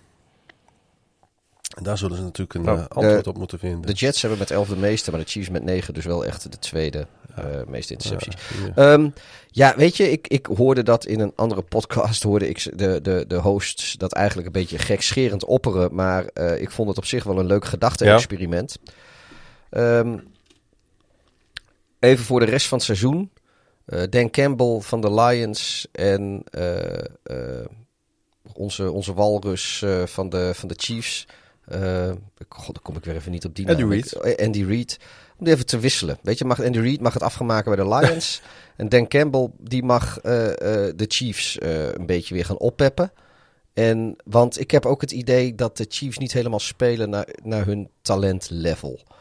Ik denk dat het, het, het, het lijkt wel een beetje of ze, of ze ja, wat, wat softer spelen. Wat, wat, Ze hebben natuurlijk wel echt geïnvesteerd in die O-line.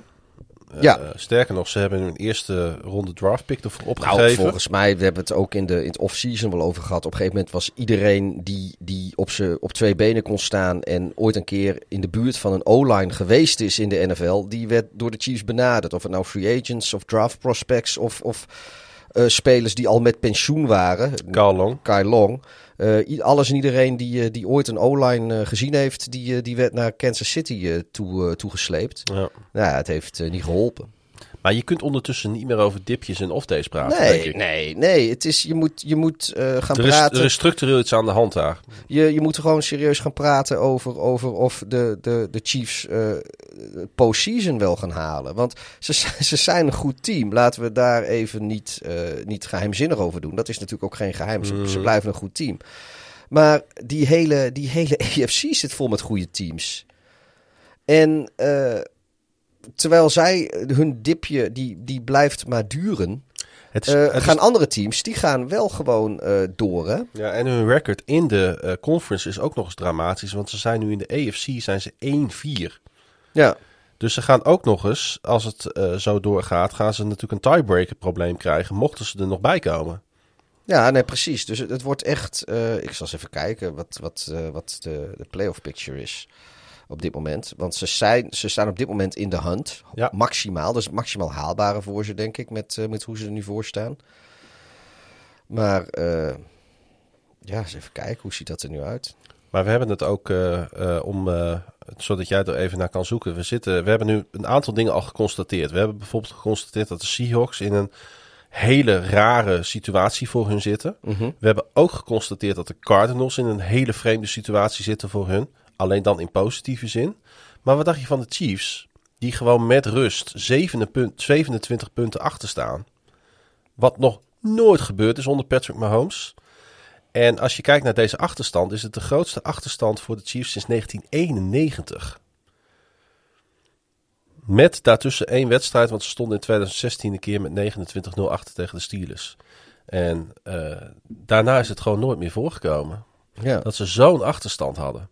Dus het is in alle, eh, alle aspecten vliegt het totaal de bocht uit wat hier gebeurt. ja.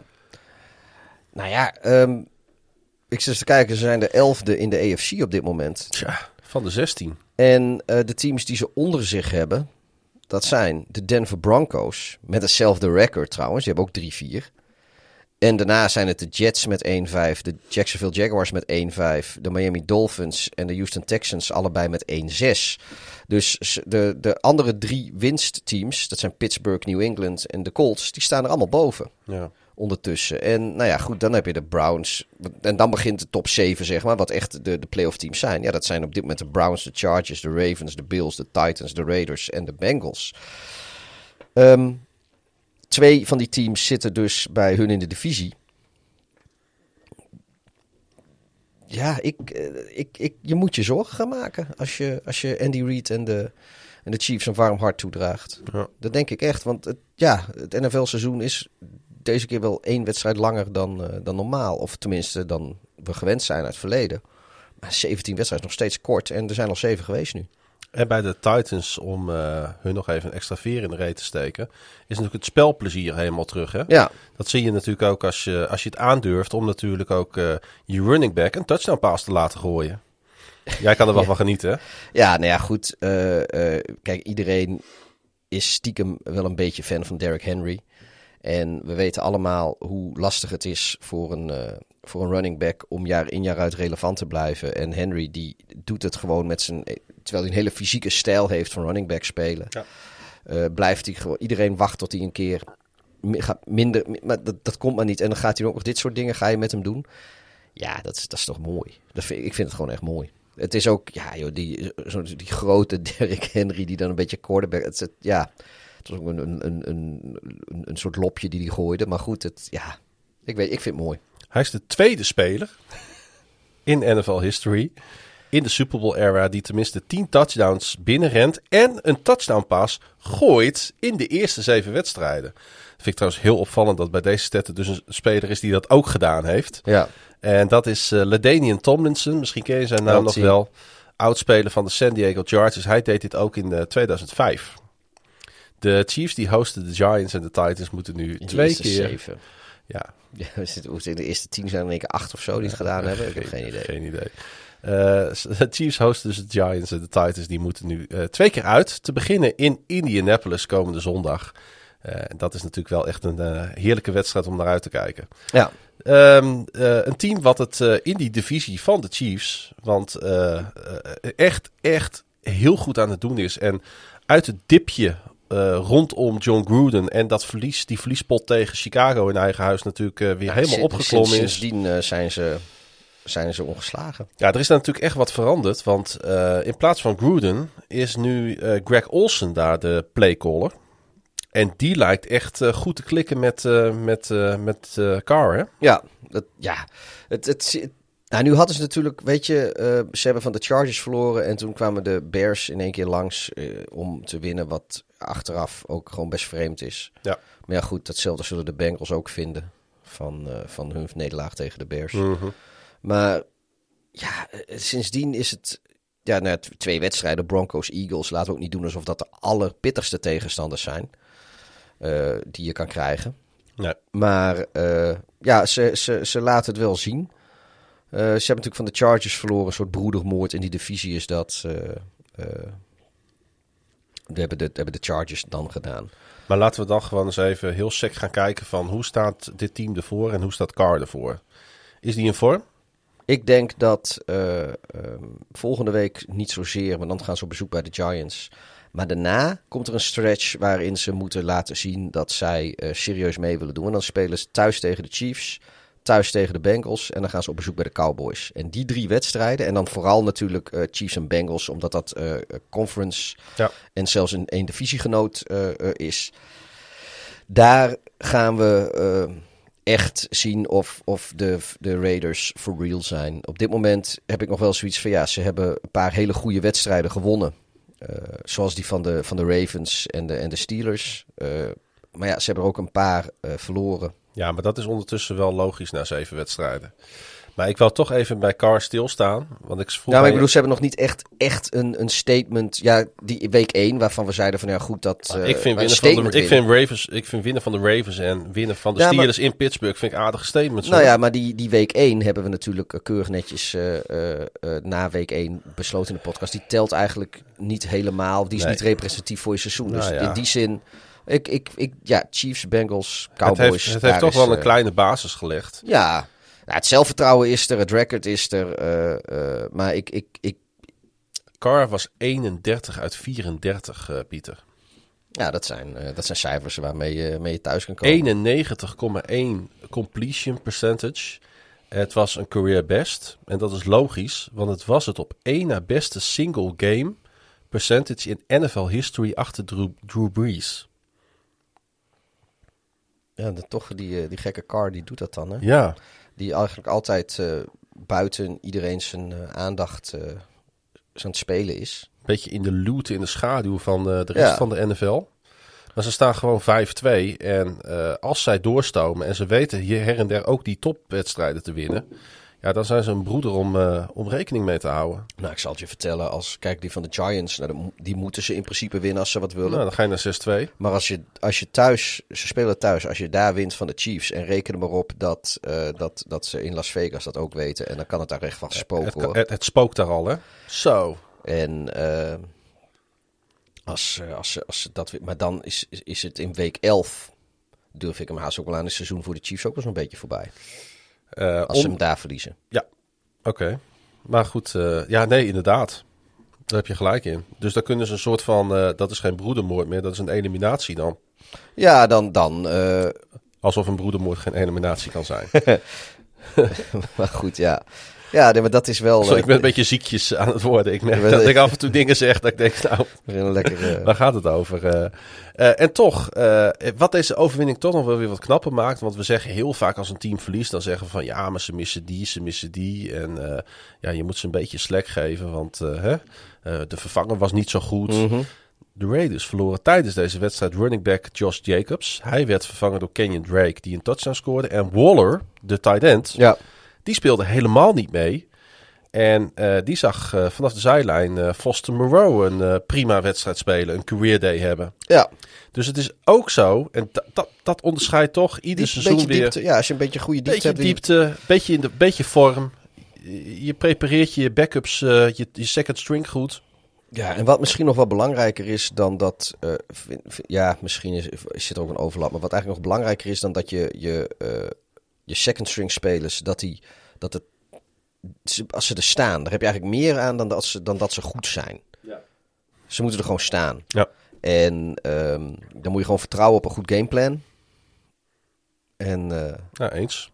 En dat eh maar leidt, goed, dat eh, maakt, dat is natuurlijk ook onderdeel van je talent, dat je er staat op het moment dat je er moet staan. Maar ik zit er natuurlijk ook een beetje, moet Nou ja. urenlang vol lullen. vier verschillende Raiders scoorden een touchdown. Ja, ja, nee, precies. Dat, eh, dat zegt ook wat. Het was een eh, beetje een soort van reunie. Om nog even weer even iets heel totaal anders uit deze wedstrijd eh, te pakken. Een reunie van Alabama. Want de Eagles die hebben natuurlijk wide receiver Devonta Smith staan. En offensive lineman Dickerson. En zij waren teamgenoten bij Bama van Raiders running back Josh Jacobs. Outside. Wide receiver Henry Rocks en offensive lineman Alex Leatherwood. Hè, gecombineerd, deze vijf oudspelers van Bama die op hetzelfde moment met elkaar gespeeld hebben, hebben gewoon even zeven National Championship eh, ringen in bezit. Ja. Leerlijk hè, dat eh, talent in de NFL. ja, volgens mij is er ook geen NFL-team die, eh, die niet meerdere Alabama's... Volgens mij Alabama heeft een stuk voor ook de meeste spelers van gedraft. die jaren leverancier. Ja, joh. Eh, Jason Kelsey, die start Toch eh, de- verliest Alabama van Jacksonville. Of, of de Lions. Of, of de Texans. Ja. Kansloos ook. Dat hebben we al van vaker gezegd hè. Ja, ik blijf het, ik blijf het zeggen. Je hebt iedere keer weer mensen zeggen... Nou, het beste college team tegen het slechtste NFL-team. No fucking way. Nee, kansloos voor de college team. Wij hebben het wel eens ge- wij hebben het iedere week hebben we het over Jason Kelsey. En gaan we net zo lang door totdat hij die streak een keer beëindigt. Nou, 112 hè? Nu heeft hij de 112 op rij in een regular season game met de langste active streak onder NFL centers. Ik hoop dat we volgende week eh, kunnen gaan praten over de 113e. Ik ook. De Eagles die gaan eh, op bezoek in Detroit en de Raiders die hebben een bye. En ze spelen pas 7 november dus weer. En dan doen ze dat bij de New York Giants. En dan toch nog even die andere zwakke broeder in de, in de divisie. Relatief dan allemaal, want ze staan net aan de verkeerde kant Oh, van de oh ja, ik dacht heel even, ga je het niet over de Browns hebben? maar Nee, over de Broncos.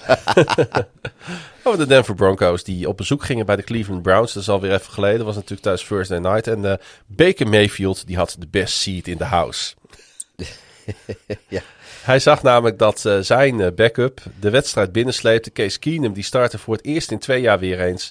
En ehm, ze hadden ook een third string running back staan. Dear, Dearnest Johnson. Johnson, ja. En eh, die liet ook zien wat invallen is met 146 yards. Ook hier geldt weer, je hoeft niet per se heel goed te zijn. Want laten we niet doen alsof Case Keenum nou... eh, eh, de, een, een, dat is niet eens de beste backup quarterback, denk ik, in de NFL. En de Ernest Johnson is... is ja, zal een, een leuke running back zijn, maar er is een reden dat hij derde string was eh, en niet bij een ander team eh, al opgepikt was. Maar ze staan er wel. Weet je, je doet een beroep op ze en bam, ze oké. En ze doen gewoon hun ding. Niet flashy, gewoon Is het ook ergens Stefanski die daar gewoon een hell of a job aan het doen, nog steeds, nog steeds aan het doen is? Ja, ja, ja. En, ja. en kijk, die O-line van eh, is, is natuurlijk ook gewoon goed. En Stefanski, die heeft uit mijn hoofd natuurlijk in het verleden ook met Case Keenum wel gewerkt. Want die het was voor het eerst in twee jaar dat, eh, dat hij weer startte. En ik maak me zo, zo sterk dat, eh, dat... Ik weet niet of dat twee jaar geleden was, de laatste, maar een van de laatste volledige seriewedstrijden die hij speelde. Dat was natuurlijk voor Stefanski in, In, eh, Minnesota, Minnesota, bij de, ja. in Minneapolis bij de Vikings. Voor de, de Minneapolis Miracle tegen de, tegen de Saints. Dat Ja. was met Case Keenum, als ik mij dat goed voor de geest haal. Die, die gooide die bal. Nou ja, maar eh, ja, dus die kennen elkaar ook. Dus ja, dan is het relatief simpel gameplannen. Ja, het was natuurlijk niet zo heel indrukwekkend wat Keenum liet zien. Maar het was, eh, het was genoeg. Zeker als je dan eh, ook nog deels gedragen wordt natuurlijk door die defense van eh, ja, van en je hebt natuurlijk ook gewoon de, de, de, de mazzel dat je tegen een Broncos team speelt... wat een beetje een disarray is, wat een beetje de weg kwijt is. Ja, het, ja, weet je, ze hadden met beroerder kunnen treffen. eh Ja, en met ze- die waslijst aan blessures. eh, en ze zijn natuurlijk echt in, eh, in Denver helemaal uitgekeken op Drew Lock. Want ze hebben Teddy Bridgewater opgestart die eh, met twee blessures aan de wedstrijd begon. Onder andere een voetblessure. Ze willen echt Drew Lock niet meer, eh, niet meer starten. Hè? Nee, maar of... of Die is of- klaar. Ja, maar of, om, om nou je, je, je, je kapotte quarterback... eh, eh, Bridgewater, nou, ik, eh, ik ben best wel teleurgesteld aan het raken in Vic Fangio als hoofdcoach. Ja, Meer en meer. Ik weet in Denver eh, eh, zijn ze dat allemaal al. Als er Broncos fans die luisteren, die roepen ook van... Ja, maar wij zijn al lang teleurgesteld in hem. Ja, nou, ik, ik begin bij mij ook te ze komen. hadden Mac Jones kunnen hebben. Blijf ik bij. Justin Fields. Of Justin Fields, inderdaad. En dan viel ook nog eens linebacker Von Miller uit. Maar deze Mac. Jones in die situatie terecht was gekomen... in plaats van het gespreide bedje in New England... dan Ja. Hadden we daar ook heel anders over gesproken. hoor. Ja, dat is misschien ook wel weer waar. Ach, dat is zo'n als-als Ja, verhaal. joh. Hey, eh, Von, Miller. Von Miller die viel uit met een enkel blessure. Het is nog even afwachten hoe ernstig het is. Het is natuurlijk een eh, achtvoudig pro bowler. Hij mist het hele seizoen 2020 met een eh, blessure aan datzelfde lichaamsdeel. Zou het kunnen dat hij een beetje op is? Dat, het, dat, dat Von Miller time gewoon voorbij is? Als je en een heel seizoen mist en je kampt nu alweer met eenzelfde blessure, dan houdt het toch ook gewoon een keer op. Ja, en het is ook zo dat, dat je bent natuurlijk ook een Hij beetje zoveel- afhankelijk van je, van, je, van je wendbaarheid. En eh, Ja, dat, dat, dat... Hij kan nog steeds heel, heel, heel nuttig zijn hoor. Ik bedoel, je ziet wel vaker dat, eh, dat van die pass rushers, dat die eh, als ze wat, wat ouder worden en zeg maar Als ik aan, zie aan- hoe gezond bijvoorbeeld JJ Watt is. Ja, nou, dat heeft ook wel eens heel lang. ge- Die heeft ook eh, se- se- seizoenen op rij gehad dat, eh, dat daar niet, zo, niet zoveel muziek in Nee, zat. maar eh, hij staat er nu alweer Ja. een hele tijd achter elkaar. Maar, maar ja, wat, wat je vaak ziet, en dat is bij JJ Watt trouwens ook wel een, een beetje zo. En dat zie je wel vaker bij pass rushers. Dat als ze, als ze aan de andere kant van de 30 eh, terechtkomen, Ja. wat verderop in hun carrière, dan verliezen ze een beetje snelheid. En dan gaan de sacknummers, eh die gaan omlaag. Dan hebben, dan hebben ze minder, minder sacks dan dat ze eerder in hun carrière hadden. Maar de pressures, die blijven gelijk of die gaan omhoog.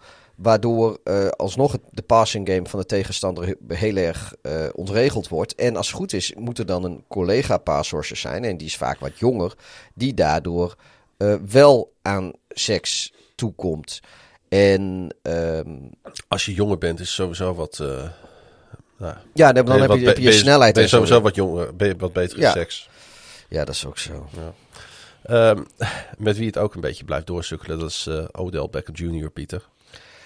Ja, die. eh, ja, nou hij. eh, ja, ik, ik, ik, ik, dat, ik begin hem wel een beetje te vergeten. Weet je, Ja. Op, een gegeven moment mis je hem nog, omdat je weet wat voor eh, wandelende highlight reel van catches hij eigenlijk was. Wat voor impact die kan hebben, Ja. potentieel. Ja, en, en nou, het is niet alleen de impact, het is ook de manier waarop. Het is er altijd watertanden bij hoe hij bij Vlagen speelde en wat hij allemaal deed. Maar dat is langer en langer geleden. En het wordt eh, verder en verder eh, aan de horizon. Als een stipje verdwijnt dat. En ik weet, ik begin er meer en meer te twijfelen dat het ooit nog wel weer wat, wat wordt. Ze misten natuurlijk best veel spelers bij de, bij de Browns. speelde trouwens wel. Niet zoveel als wij hadden gezegd vorige Nee, keer. precies, we hadden, we hadden wel een absoluut eh, Ja. doemscenario voorspeld. Maar ik denk dat ze daar toch gedacht hebben van ja, als hij kan spelen, die Odell Beckham, dan gaan we hem ook opstellen. Maar hij kon niet eens meedoen aan de warming-up voor de wedstrijd. Door het schouderblessure. Hij begon met een drop. Daarna een call voor illegal formation. Toen moest hij de wedstrijd staken na een klap op die schouder die zoveel Ja. pijn doet. Uiteindelijk heeft hij nog twee balletjes ge, ge, ge- hè, Ja, maar ik denk wel- naar rust. Ik maar denk wel als, als die zieke boeg van eh, startende offensive skills spelers niet zo hoog, niet zo groot was geweest, niet zo gevuld was Ja. geweest, dan had hij waarschijnlijk niet aan die wedstrijd deelgenomen. Het, was, het is ook een beetje een noodbreekwet, eh, denk ik hoor. Precies, dat, eh, dat is wat ik aangeef. Maar het is wel een beetje treurig om te zien Ja. dat, eh, dat hij er zo bij stond. De Broncos die ontvangen Washington voetbalteam en de Browns nemen het tijdens Halloween op tegen Pittsburgh. En laatste wedstrijd die we nog niet gehad hebben. vliegen we doorheen, man. Cincinnati Bengals op bezoek bij de Baltimore Ravens 41-17. More. En Jasper die vraagt zich gelijk af, wie houdt Chase van Offensive Rookie of the Year af? Op dit moment helemaal niemand hè? Nee, ik, eh, ik, ik denk dat, eh, dat hij een hele goede zaak voor zichzelf aan het maken is. Ja. Bijna een soort van retorische vraag. En eh, Bert, die heeft er op zich ook een goede vraag over gesteld. Hij zegt, was Chase dan toch een minder slechte pick dan gedacht... toen de Bengals Seawell lieten lopen? Ja, ja ik, maar volgens mij eh, eh, hebben wij in deze podcast daar ook wel van gezegd van luister, ehm, ehm, wij, kunnen ons, wij konden ons niet voorstellen dat de, de, de Bengals niet met Burrow gesproken hadden over wat ze Zeker. zouden doen met die pick. Ook omdat het iemand is met die Burrow goed kent. En eh, ja, als Burrow daarvoor kiest, dat, ja, wij hadden zoiets van ja, goed, dan, dan moet je dat maar ook maar gewoon doen. Blijkbaar Maar wij maakten, beslissing wij maakten ons natuurlijk grote zorgen. over die O-line. eh, ja, we maakten ons wel zorgen over Het die jaar O-line. daarvoor natuurlijk Burrow gerend Ja. heeft voor zijn leven. Ja. Nou, eh, ik wil het niet al te letterlijk trekken, maar dat heeft hij ook hij bijna moeten steeds. bekopen. Want hij is natuurlijk zwaar geblesseerd Ja, geraakt. hij is nog steeds, hij is wel een tough motherfucker, moet ik zeggen. Zo. Want hij, hij krijgt nog steeds klap na klap. Ja. Maar tegenwoordig vooral net nadat hij de bal kwijt is. En nou, tegen die tijd dat hij dan eh, onderuit gewerkt wordt door zo'n pass rusher, is, eh, is eh, Chase alweer onderweg naar de endzone. Ongelooflijk, want de Ravens staan natuurlijk echt onbekend dat ze veel pressie brengen, dat ze veel blitsen. Nou, dat deden ze deze wedstrijd natuurlijk ook weer. En het was inderdaad wat je zegt, dat klopt. Iedere keer als ze bij hem waren, en ze hebben hem ook een paar keer echt flink te grazen genomen, was hij de bal al kwijt. Gaat de bal niet buiten de lijnen. Die bal Nee. komt ook nog aan ook. Dat komt bij Chase terecht. Ja, Ja, ik weet niet hoe sustainable dit is voor de lange termijn. nee, Maar, dat, dat eh, vroeg ik mij ook af. Maar eh, voorlopig, eh, ja, ze staan gedeeld bovenaan in de AFC. Nou ja, ze staan vier aan kop in de AFC North. Ehm, waar ze net de, de gedoodverde favoriet verslagen hebben. En hoe? In hun eigen huis. Ja. En ehm, ja, Chase speelt daar een, een, een enorm waardevolle rol in. Dus ja, dit is een prima draft pick geweest, sowieso. Nou, Sewell die is natuurlijk eh, geblesseerd eh, daar in Detroit. Dat, dat werkt allemaal niet zo goed, Ja. dus dat is, eh, daar hebben ze niet zoveel aan. En toen die speelde, speelde hij niet goed. Ja, maar dat kan natuurlijk ook in de coaching in Detroit liggen. Ja, Hetzelfde dat kan allemaal. eh, dat, dat weten we niet. Maar nee hoor, de, de Bengals hebben er een uitstekende keuze mee gedaan eh, met Chase. Nou ja, eh, coach Zack Taylor die zei na de wedstrijd dan ook... We're starting to earn respect. En dat zei hij nadat Joe Burrow een career high 416 yards en drie touchdowns achter zijn naam had staan. Inclusief natuurlijk die 82 yarder na Chase in het derde kwart. En ehm, ehm, ja, het was gewoon echt een topavond voor de Bengals. Die hebben het echt heel erg goed gedaan. De Ravens konden niks inbrengen tegen natuurlijk het LSU-duo waar we het al over hadden. Want Chase ving acht ballen voor meer dan 200 yards. 201 om precies te zijn. En hij brak Speedy Thomas, geweldige naam, Speedy Thomas franchise rookie record van 177 yards receiving. Alweer daterend uit een wedstrijd tegen Denver in 1969. En eh, het is een beetje de rode draad aan het worden van deze aflevering. We zien dan bij allemaal teams waar we niet van verwachten dat er hele gekke uitschieters zijn eh, dit weekend. Ja, En eh, in dit geval is hij dan weer positief voor de Bengals. En ik denk ook dat na deze, ja, ik zou toch wel willen zeggen, blowout win, dat alle sceptisch over de Bengals wel eens even die ijskast in mag. Ja, nou ja, kijk, ik, ik, ik denk als jij, eh, eh, toen wij onze preview eh, podcast opnamen, was augustus hebben we dat gedaan. Als je had gezegd van, joh, na week 7 is de playoff picture in de AFC, de top 4, zijn de Bengals, de Raiders, de Titans en de Bills. Dan hadden mensen, ja, Titans en Bills, oké, weet je, maar dat de Bills de vierde seed zouden zijn, dat had denk ik niemand verwacht. Maar Nee. dat daar de Raiders en de Bengals zouden staan. En dat eh, dus inderdaad de teams als, eh, als de Chiefs, dat die dan ergens op een elfde plek eh, staan te koekeloeren. Ik denk dat, dat niet veel mensen dat, dat voorspeld hadden. Wat ik wel opvallend vond is dat de Ravens al veel vaker in hun bestaan op een 5-1 record hebben gestaan, maar nog nooit op 6-1. En nu lukte dat dus ook niet. Ook weer even om aan te geven hoe moeilijk het is om in de NFL op een bepaald niveau te komen en daar te blijven. Ja. Ehm, Of het zegt natuurlijk ook wel een beetje iets over, eh, over de kracht van eh, je divisie eventueel. Kijk, als je Ja. tegen vaak heb je tegen deze tijd heb je al wel één of twee divisiegenoten eh eh, tegen gespeeld. En kijk, laten we niet vergeten, de, de, ten eerste hebben de Ravens relatief weinig seizoenen dit kunnen proberen. Want ze zijn een relatief jonge franchise vergeleken met heel veel anderen. En eh, de, de Ravens hebben natuurlijk ook, zolang ze bestaan, zitten ze bij de Steelers in. Kijk, het is wel leuk dat de Browns en de Bengals al jarenlang eh, eh, vrij matig zijn. Maar de Steelers zijn natuurlijk al jarenlang eh, ook gewoon een vaste gast in het postseason. Misschien de laatste jaren net wat minder, maar Ja, laten we niet doen of die nou niet... Ja, en, en vaak splitten ze de wedstrijden. Ja. Dus ja, ik, eh, het, het, is, het is, aan de ene kant is het, is het raar, want de Ravens die hebben eh, sinds hun inceptie hebben ze, eh, zijn ze heel goed bezig geweest. Heel veel goede seizoenen gehad. Maar aan de andere kant, ja, ze hebben ook ja, dat ze die, die nul houden, zeg maar, aan de verliezende kant, dat is gewoon wel lastig gezien het programma wat ze hebben. Die AFC ook, je weet je, dan zit je bij de, bij de Patriots zit je in, dan moet je, heb je ook altijd weer bij de Manning Colts hebben ze daar een keer tegen moeten spelen, weet je. Klopt. Het is ook, ja, Ja, het is ook wel verklaarbaar, maar het... eh nou goed. En ik denk ook gewoon dat de, nou ja, nog de laatste reden. De Ravens zijn natuurlijk een, eh, waren altijd een defense first team. En het is eh 16 wedstrijden winnen met alleen maar verdediging is echt heel moeilijk. Je moet, dat- het is makkelijker als je een hele goede aanval ook hebt. En dat hebben de, de Ravens natuurlijk niet, niet vaak gehad ook. Nee, dat hebben ze op zich nu wel, maar de electric defense van de Bengals blijft electric. Het is daar helemaal in elkaar geklikt. En ik ga, ga je nu al vertellen dat als het daar een beetje fit blijft, dat heel veel teams het heel erg lastig gaan krijgen tegen deze Bengals aan beide kanten van de bal. Gewoon appeltje eitje, jongen. Gewoon van winnen. Chase heeft nu 754 yards receiving. Het meeste door een speler in de eerste zeven wedstrijden van zijn carrière sinds de AFL-NFL merger. De Bengals die gaan op bezoek bij de Jets. Dus die hebben een bye volgende week. Ik stil jouw grapje even. En eh, Baltimore heeft sowieso een bye. Ehm eh, zij hervatten het seizoen. Je had hem net anders moeten vertellen. Hè? De, Ja. de Ravens hebben de bye en En de de- Bengals ook. Want die gaan ja. naar de Jets. Dat was het. Nou ja, goed. Ik, Eerst eh, volgende wedstrijd van de Ravens is trouwens een thuiswedstrijd tegen Minnesota op 7 november.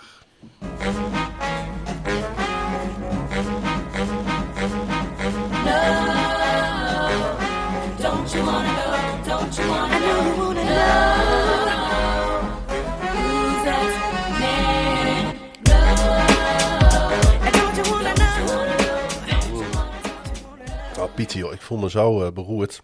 Och, jochie toch. Ja, moet ik, eh, moet ik het even niet lekker. voorlezen? Nee, ik, eh, ik wil het graag proberen te gaan vertellen. Want ik heb het ook gemaakt. En het is een bijzonder verhaal. En ehm, ik ga het proberen te voltooien. En als ik het niet red, dan mag jij het van me overnemen. Ik ben benieuwd. Ehm, want wie is het deze week, de Who's That Man? Nou, toen het zoontje van onze Who's That Man drie jaar oud was... eh, durfde hij eigenlijk geen softbal te spelen met zijn vader. Dat eh, deze beloofde, dus zijn vader beloofde hem echter... om met hem mee te rennen langs de honken... nadat hij de bal zou raken. Zoals een vader dat bij een kind van drie doet. Hij kwam echter maar net voorbij het eerste honk... Waarna hij moest stoppen omdat hij het niet volhield. Hij greep met zijn handen naar de knieën en hij hapte naar lucht. Een beetje zoals jij deze podcast had afgelegd bent. Alleen eh, eh, dit eh, verergerde behoorlijk, want het was slechts een paar jaar nadat Albert Hainsworth III gestopt was als defensive tackle in de NFL. En hij realiseerde zich onmiddellijk dat er iets niet klopte. Hij was op abnormale wijze snel moe en hij voelde vaak koud aan. En tests wezen ook aan dat zijn nieren nog maar voor minder dan 50% functioneerden. In eh, juli 2019 kon Hainsworth, want daar hebben we het over, niet meer stoppen met hoesten. Zijn maag zette op en hij was duizelig. Ik kon niet meer ademen, vertelde hij in een interview. Ik kon niet meer liggen. Het voelde alsof ik verdronk terwijl ik op bed lag. Ik moest zitten en ook op die manier slapen. Ik had geen controle meer over mijn ademhaling. Mijn nieren hielden ermee op. En nadat vijf liter vocht uit zijn longen was gepompt, Goh. postte... Ja, vijf liter. Vijf liter vocht uit zijn longen was gepompt, postte de voormalig NFL-speler een tekst op zijn Instagram waarin hij afscheid nam van vrienden, familie en fans. Tenzij hij een nier zou krijgen. En hij zette het nummer van het ziekenhuis in de Instagram-post. Maar waarom zou iemand een nier geven aan Hainsworth? Ja, die stond niet zo goed bekend. Nee, dat was niet echt een eh, geliefde NFL-speler. Hij wordt als speler van de Tennessee Titans vooral herinnerd voor een eh, stomp. Nou ja, het eh, voorval staat bekend als de stomp, maar het was met zijn voet. Een trap dus aan Cowboys center Andre Gurode. Ja, in het Engels, is, het- in het Engels is natuurlijk een, een stamp is gewoon... Een stamp is een, curb, curb juist. stamp. Ja, het is gewoon een, een trap. Ja. Gevolg was dat deze Gurode ehm, een gigantische jaap op het voorhoofd had. En eh, dat moest natuurlijk gedicht worden. En uiteindelijk lukte dat ook met 30 hechtingen maar liefst. Hainsworth kreeg vijf wedstrijden schorsing.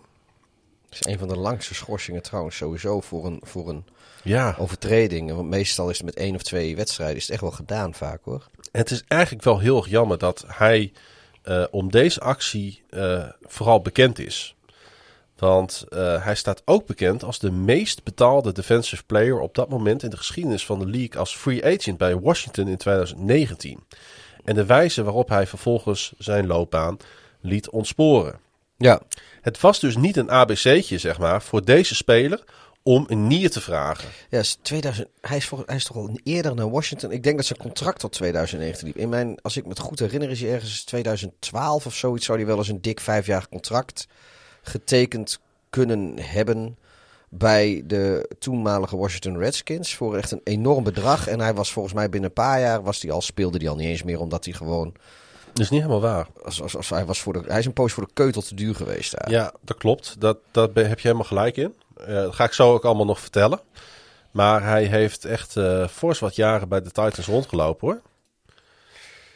Want het was namelijk volgens mij uit mijn hoofd in zijn vijfde jaar dat dit voorval eh, met deze Dallas Cowboys speler eh, eh, is Oh, gebeurd. wa- wacht eens even. Hij is 2009, 2010 heeft hij bij de Washington gespeeld. Oh, ik heb mij tien jaar vergist. Ja, Oh, sorry. Ja, nou, ik, ik, ik, nou ja, goed. Ik, ik blijkbaar ook, want ik had het over 2011 of zo. Maar, en hij heeft inderdaad heeft lang in, in Ja, je hebt helemaal gelijk. Het is inderdaad 2009. Maar goed, weet Ik heb je, een tikfout dat, eh, gemaakt. Maakt niet Ja. uit. Maakt niet uit.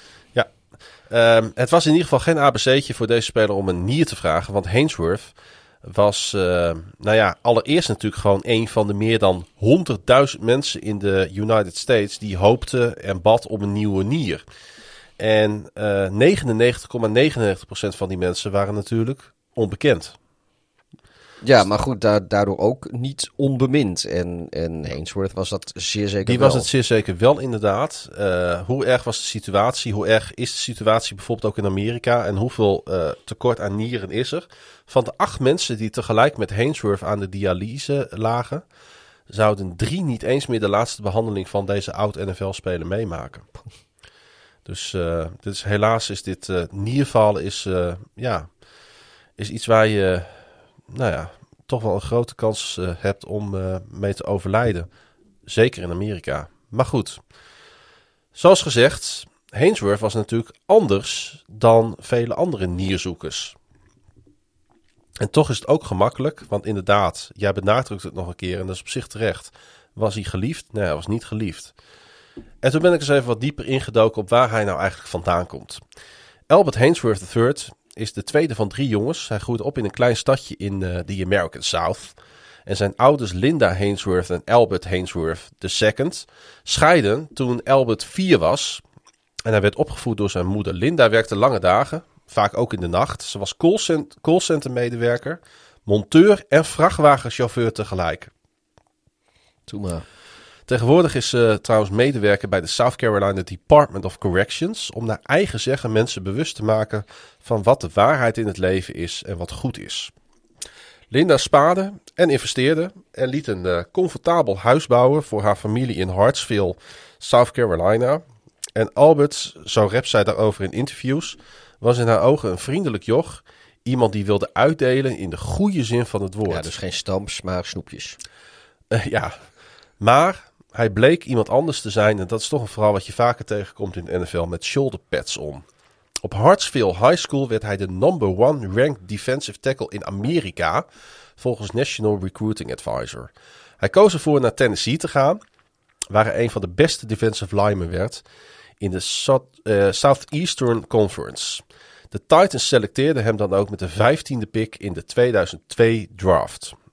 Kijk, zo hebben we het weer even. In eh, perspectief. De NFL-carrière van Hainsworth kwam lastig op gang. Maar er was vertrouwen dat hij iets speciaals in zich had. Hij kreeg veel hulp van de legendarische defensive line coach Jim Washburn. Die eh, die baan elf jaar had in Nashville. Hainsworth werd steeds harder, stond bekend, al snel bekend als de Romeinse gladiator van de league. En als een stier in Pamplona stortte hij zich als defensive tackle in het geweld dat de NFL is. Maar het ging te ver. In de vierde wedstrijd van zijn vijfde seizoen ging het mis tegen de eerder genoemde Growth van de Cowboys. Hainsworth kreeg een waas voor de ogen en hij zei later over het voorval: Als ik een pistool had gehad, had ik hem waarschijnlijk neergeschoten. De twee seizoenen die volgden waren zijn beste. In 2007 eindigde hij op een derde plaats in de verkiezing voor NFL Defensive Player of the Year. En het seizoen daarop benoemde de Sporting News hem tot Defensive Player of the Year. Echter, succes kan je ook ten slechte veranderen. Hainsworth werd free agent na het seizoen 2008 en hij rekende eigenlijk op een resign door de Titans. Maar toen bood Washington opeens 100 miljoen dollar voor een contract van 7 jaar. En de Bucks zelfs 135 miljoen. En de Titans 28 miljoen. Ja. Hij raakte verbitterd en hij wou niets meer met de Titans te maken hebben. Dan Snyder en toenmalig coach Jim Zorn overtuigden hem dat ze hem in Washington net zo wilden gebruiken als in Nashville. Alles leek op dat moment samen te komen voor onze Who's That Man. En een nieuw team, en geld, en de positie. De defensive scheme was echter niet wat hij van had verwacht. De coaches wilden dat hij bloks ging uitvoeren in plaats van plays maken. Hij kreeg ruzie met alle coaches. Gevolg was dat hij in 2011 getrade werd naar de Patriots voor een vijfde ronde pick. En na acht wedstrijden belandde hij op de waivers. Ja, dus zelfs, eh zelfs Belichick kon er niet wat van maken. Nee, Wadi werd opgepikt door de, De. Buccaneers. Ja. Zeven wedstrijden later was zijn loopbaan opeens over op een leeftijd van 30 jaar. Ik was helemaal klaar met voetbal. Ik wilde het niet meer spelen. Ik was mentaal op. Achteraf vindt hij ehm, dat hij te hard is aangepakt in en door de NFL. En zijn gezondheidsproblemen wijt hij ook aan het spelen in de NFL. Hij zegt: Het spelen in de NFL heeft mijn lichaam en nieren aangetast. Er werd mij verteld dat ik eh, Toradol moest nemen tegen de pijn. Eerst werd het nog geïnjecteerd, later werd het via een infuus samen met andere vloeistoffen toegediend. En zo kwam het dat Hainsworth acht jaar lang voor iedere wedstrijd Toradol nam. Ja. Zo kon hij namelijk spelen met blessures, zoals bijvoorbeeld een gedeeltelijk afgescheurde hamstring. Ja, je hoort dat wel vaak hoor. Kijk, het, het is een beetje ook in de schaduw, schaduwen van de league. Maar het is, eh, ja, er wordt echt veel gedoopt. Er worden heel veel met pijnstillers Ja. eh, gespeeld. Dus het is een legale doping, om het zo maar te zeggen. Maar weet je, er gaan natuurlijk altijd wel geluiden rond dat er ook wel minder legaal gedoopt wordt. En dat geloof ik ook gewoon. Want als je serieus ziet wat die, wat die spelers ondergaan, week in, week uit, dat, dat kan gewoon niet. Hij zegt, normaal, eh, hij, normaal mens. hij zegt dus ook, hij zei, ja, op een gegeven moment kon ik gewoon niet meer terug. Ik kon niet meer zonder medicijnen spelen. Eigenlijk zegt hij, ik kon niet zonder drugs spelen. Ja, hij wordt van verslaafd. Hij wordt verslaafd inderdaad. En hij is ervan overtuigd dat acht jaar lang Toradol, dat dat ook zijn nieren heeft aangetast. En daar zou hij natuurlijk zomaar, ik ben geen dokter, jij bent geen dokter. Maar het klinkt wel logisch dat dat iets natuurlijk met je lichaam doet. Terug naar eh, het ziekenhuisbed eh, van het begin van mijn verhaal, waar hij dus in belandde. Ene Zack Penny, een overtuigd eh, christen, wilde zijn nier geven aan een jonge dominee. De match bleek echter niet ideaal.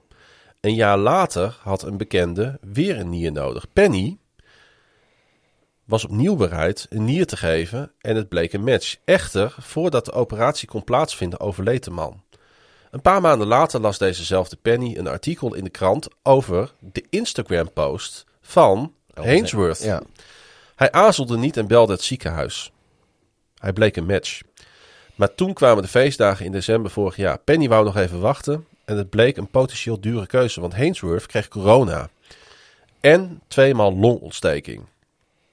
Hij knapte op, een klein wonder, en uiteindelijk kon in april de operatie toch doorgaan. Een paar uur na de operatie konden de twee elkaar al ontmoeten en ze hebben een uur lang gepraat. Hainsworth is nu vele kilo's afgevallen en hij ging van 5XL naar XL. En hij bestelt in restaurants nu gestoomde zeebaars in plaats van ribeye en hij voelt zich goed.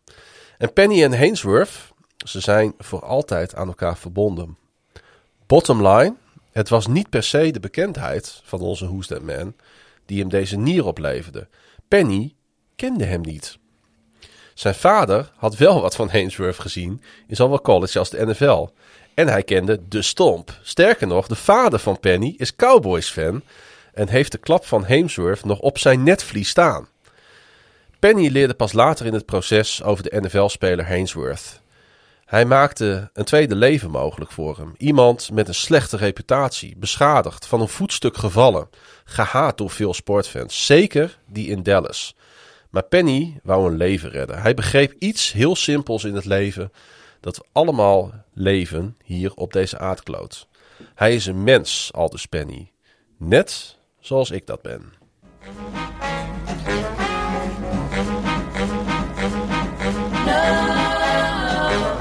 Don't you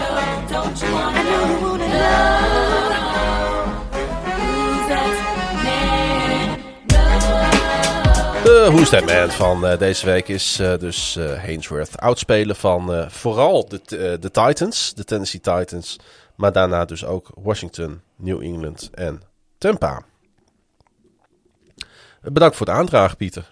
Ja, en eh, ook, want de, de luisteraars onder ons die een abonnement hebben op The Athletic, die zullen dit verhaal in een, eh, in, in een, een soort, of ook in enigszins deze vorm ook gelezen hebben. Daar hebben wij ook de inspiratie vandaan gehaald. Zeker. En ook veel informatie. Maar dus, Wil je nog meer over hem lezen, dan eh, kun je dat artikel lezen. Want dit was nog lang niet het hele verhaal. nee, Ik heb het een beetje bij elkaar geplukt van eh, andere artikelen. Een interview met zijn moeder, Wikipedia en The Athletic. Heb ik geprobeerd om zeg maar, dit een beetje samen te vatten. Maar eh, ja, is toch wel heel bijzonder, hè? Dus het, ja, het is, het is wel een verhaal hoor. En, nou ja, goed, en dan- ik, ken, en- ik ken hem dus ook alleen maar als, als, als eerst als een hele Als vuile, guy, ja. als vuile speler die daarna eh, b- gecashed heeft in free agency en vervolgens voor de keutel te duur was. Dat is ook hoe die geframed is in de media. Bij Washington, weet je, gewoon klaar. En hij er er zit, meer eh, zitten toch wel meerdere lagen in, hè?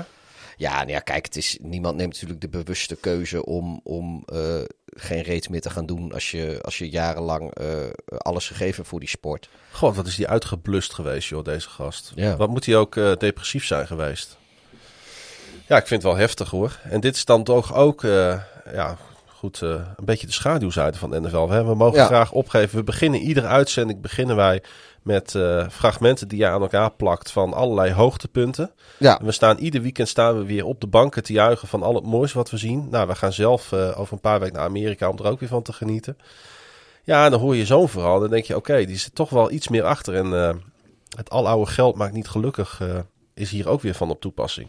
nou ja, inderdaad, die man die heeft betekend voor 100 miljoen contract bij, bij de toenmalige Washington Ja, Redskins. een paar jaar later ligt hij in het Maar daar ziekenhuis. kun je geen huur van kopen. Nee. Goed, Tenminste, niet legaal. ehm, we gaan voorspellen. Maar niet voordat we natuurlijk even terug hebben gekeken op de vorige keer. Ja, nou, die was eh, niet eh, extreem denderend. Een beetje dezelfde tendens als de keer ervoor. Ik had er 9 goed, jij had er 8 goed. Oh, Eh, nou. Ik had, als ik keurig netjes wel gewoon Tampa Bay had voorspeld, had ik, had ik de 10 weer aan kunnen tikken. We zijn niet zulke hele goede voorspellers. hè? Oké, Maar dat, uit principe laat deed ik voor dat mezelf eh, praten.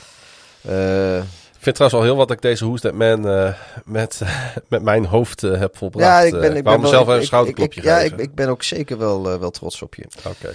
Dus dat, eh, Hey eh, Pieter. Ik eh, Eh, zie trouwens, het is niet helemaal goed gegaan. Ik heb jou een punt gegeven voor eh, Denver Oh nee, met? Cleveland. En dat is Ook natuurlijk dat niet nog. gebeurd. Dus sorry, je hebt er 7. Goed. goed. Gaan we snel beginnen met, eh, met de komende speelronde. Ik heb het niet voor me, dus jij moet hem even leiden. Eh, nou ja, de, we weten ondertussen wel eh, wat de Thursday night gaat zijn. Dat zijn de Green Bay Packers die naar de woestijn van eh, Arizona afreizen. Om daar tegen de Cardinals te gaan spelen. Cardinals. Ja, die heb ik. ik heb ook Arizona staan daar. Dus dat. Eh, nou, moet ik wel even dat goed kunnen invullen. Wat gebeurt hier allemaal? Oké. Eh, de Carolina Panthers die bezoeken eh divisiegenoot Atlanta Falcons in Atlanta. Gaan de Panthers eigenlijk eindelijk Nee. een... eh, nee? Nee. ATL zeg Ja. jij? heb ik ook staan. Het is wel saai. Geeft niet. Eh, nou, de volgende hebben we ook allebei gelijk. Eh, Miami die gaat naar New York om eh, de staat New York om eh, in Orchard Park tegen de Buffalo Bills te gaan spelen. Buffalo. Ja, dat heb ik ook. Ja. Nou, de San Francisco 49ers die, eh, die gaan ook eh, naar het Noordoosten. Ja, tenminste voor San- hun. San Die gaan naar Francisco. Chicago. Jij zegt San Francisco, ik zeg Chicago. Pittsburgh en Cleveland nemen het in Cleveland tegen elkaar op. Beetje een coin toss op dit moment eh, voor mij, dit. Ja, Eh, misschien voor jou ook wel. Ik ga voor Cleveland. Ik heb daar ook Cleveland staan. Ja, ik laat jou steeds als eerste, maar ik heb hem voor mezelf al ingevuld. Ja, dus dat prima. is. eh, eh, Philadelphia die bezoekt Detroit. Motown. Detroit. Ik heb ook Detroit. ik denk dat Detroit moet een keer gaan winnen. Ja. Eh, de Tennessee Titans ont... Nee, die gaan op bezoek in Indianapolis bij de Colts. Oké, hier ga ik de Colts callen. Oké, ik heb de Titans daar staan. Ik hoop Eh, ook dat het een beetje spannend in die divisie wordt De namelijk. Cincinnati Bengals die eh, eh, mogen op bezoek bij de New York Jets. Ja, Jets. Ja? Ja, tuurlijk. Oké. Die zien we toch allemaal aankomen. Nou ja, dat is, dat, dat- jij wel. Ik, eh, ik, ik heb Cincy daar. Ik ben nog nooit zo overtuigd geweest van een call. Hmm, hmm, hmm. Ik denk dat je al een beetje begint, eh, hoe noemen ze ook alweer? Te Eh, eilen. Te eilen, Ja. te eilen, ja. Eh, de Los Angeles Rams, die, eh, die gaan op bezoek eh, bij de Houston Texans. Rams. Ja, dat is niet zo lastig om te voorspellen. En de Chargers, die ontvangen de New England Patriots met, met Mac Oeh. Jones. Ja, Nou, Chargers hebben een weekje vrij gehad, hè? Chargers. Ik heb daar ook de LA Chargers staan. De Seattle Seahawks zijn de gastheren van de Jacksonville Jaguars. Van helemaal van, die vliegen dus helemaal van het eh, zuidoosten naar het, eh, naar het noordwesten. Jacksonville. Zo. Zo. Gaat helemaal mis in Seattle. Oh jee, dat wordt er echt die vrije val. Ja. Ehm, de Denver Broncos ontvangen op Mile High het Washington voetbalteam. Ik, Denver. Ja, ik heb ook Denver. Vic Fangio gaat Echt nu wel een het, keer... ik ben al het vertrouwen in Washington kwijt Ja, ik ook. Het is niet zo dat ik vertrouwen heb in Denver, maar het is meer dat eh, ik heb nog minder vertrouwen in Washington. En de eh, Tom Brady Buccaneers die gaan naar eh, de New Orleans Saints Ja, toe. dat is natuurlijk echt een historisch affiche als je kijkt naar de laatste twintig jaar in, in deze league. Maar hij is natuurlijk danig veranderd. Ja, Maar laat ik hem aan New Orleans geven. Oké. ik heb eh, Tom Brady daar nog gewoon staan. Eh, de Dallas Cowboys reizen af naar Minneapolis om het daar tegen de, aan Chicago Avenue op te nemen tegen de Minnesota Vikings. Cowboys. Ik heb ook Dallas staan. Heb ik, ik heb toch een Chicago er even weer in, ge, in gemieterd. Zo ben ik. En dan de Monday Night Football is dat volgens mij. Want ik heb hem als laatste staan in elk geval. Dat zijn de Kansas City Chiefs die de New York Football Giants Ja, ontvangen. klopt. Dat, zijn, dat is inderdaad de mannen uit voetbal. En eh, die gaan de Chiefs wel winnen. Ja, dat denk ik ook. Als ze dit niet winnen, dan kunnen ze beter gewoon direct stoppen. Ik denk dat, eh, dat we er maar weer een eh, eind aan gaan breien dan zo langzamerhand. Ik denk het ook. Ik We heb, hebben uh, Zack Miller al gehad, dus ik die heb hoeft eh, niet nog paracetamol nodig. Ja, Slaap. En noem het allemaal maar op. Moet beter worden. wordt beter. Wordt beter. Eh, bedankt voor het luisteren in ieder geval naar deze podcast. Eh, vind je het nou heel tof wat we doen? Dan kun je je petje voor ons afnemen naar NFL op nflopwoensdag.nl. Ja, En dat heeft eh, Roel gedaan deze week. dankjewel. Die Je heeft, moet dan ook eh, meteen tot het, tot het einde toe blijven luisteren. Voordat, wat is het, twee uur en drie kwartier of zo zitten we op. eh, voordat, Ja. je, voordat je je naam hoort en bedankt wordt. Maar het is niet minder gemeend. Absoluut niet. Eh, wil je ons nou volgen op de socials, dan kan dat via dubbel N en @darf, laagstreepje hideous. En volg natuurlijk ook ons op alle socials, Twitter, Facebook en Instagram. Ja, en terwijl eh Klaas-Jan nog eventjes keurig zijn elleboog niest. Eh, ja, Het ging zo lang goed! het ging zo lang goed. Bedank ik jullie voor het luisteren en eh, tot volgende week bij weer een nieuwe aflevering van NFL op woensdag.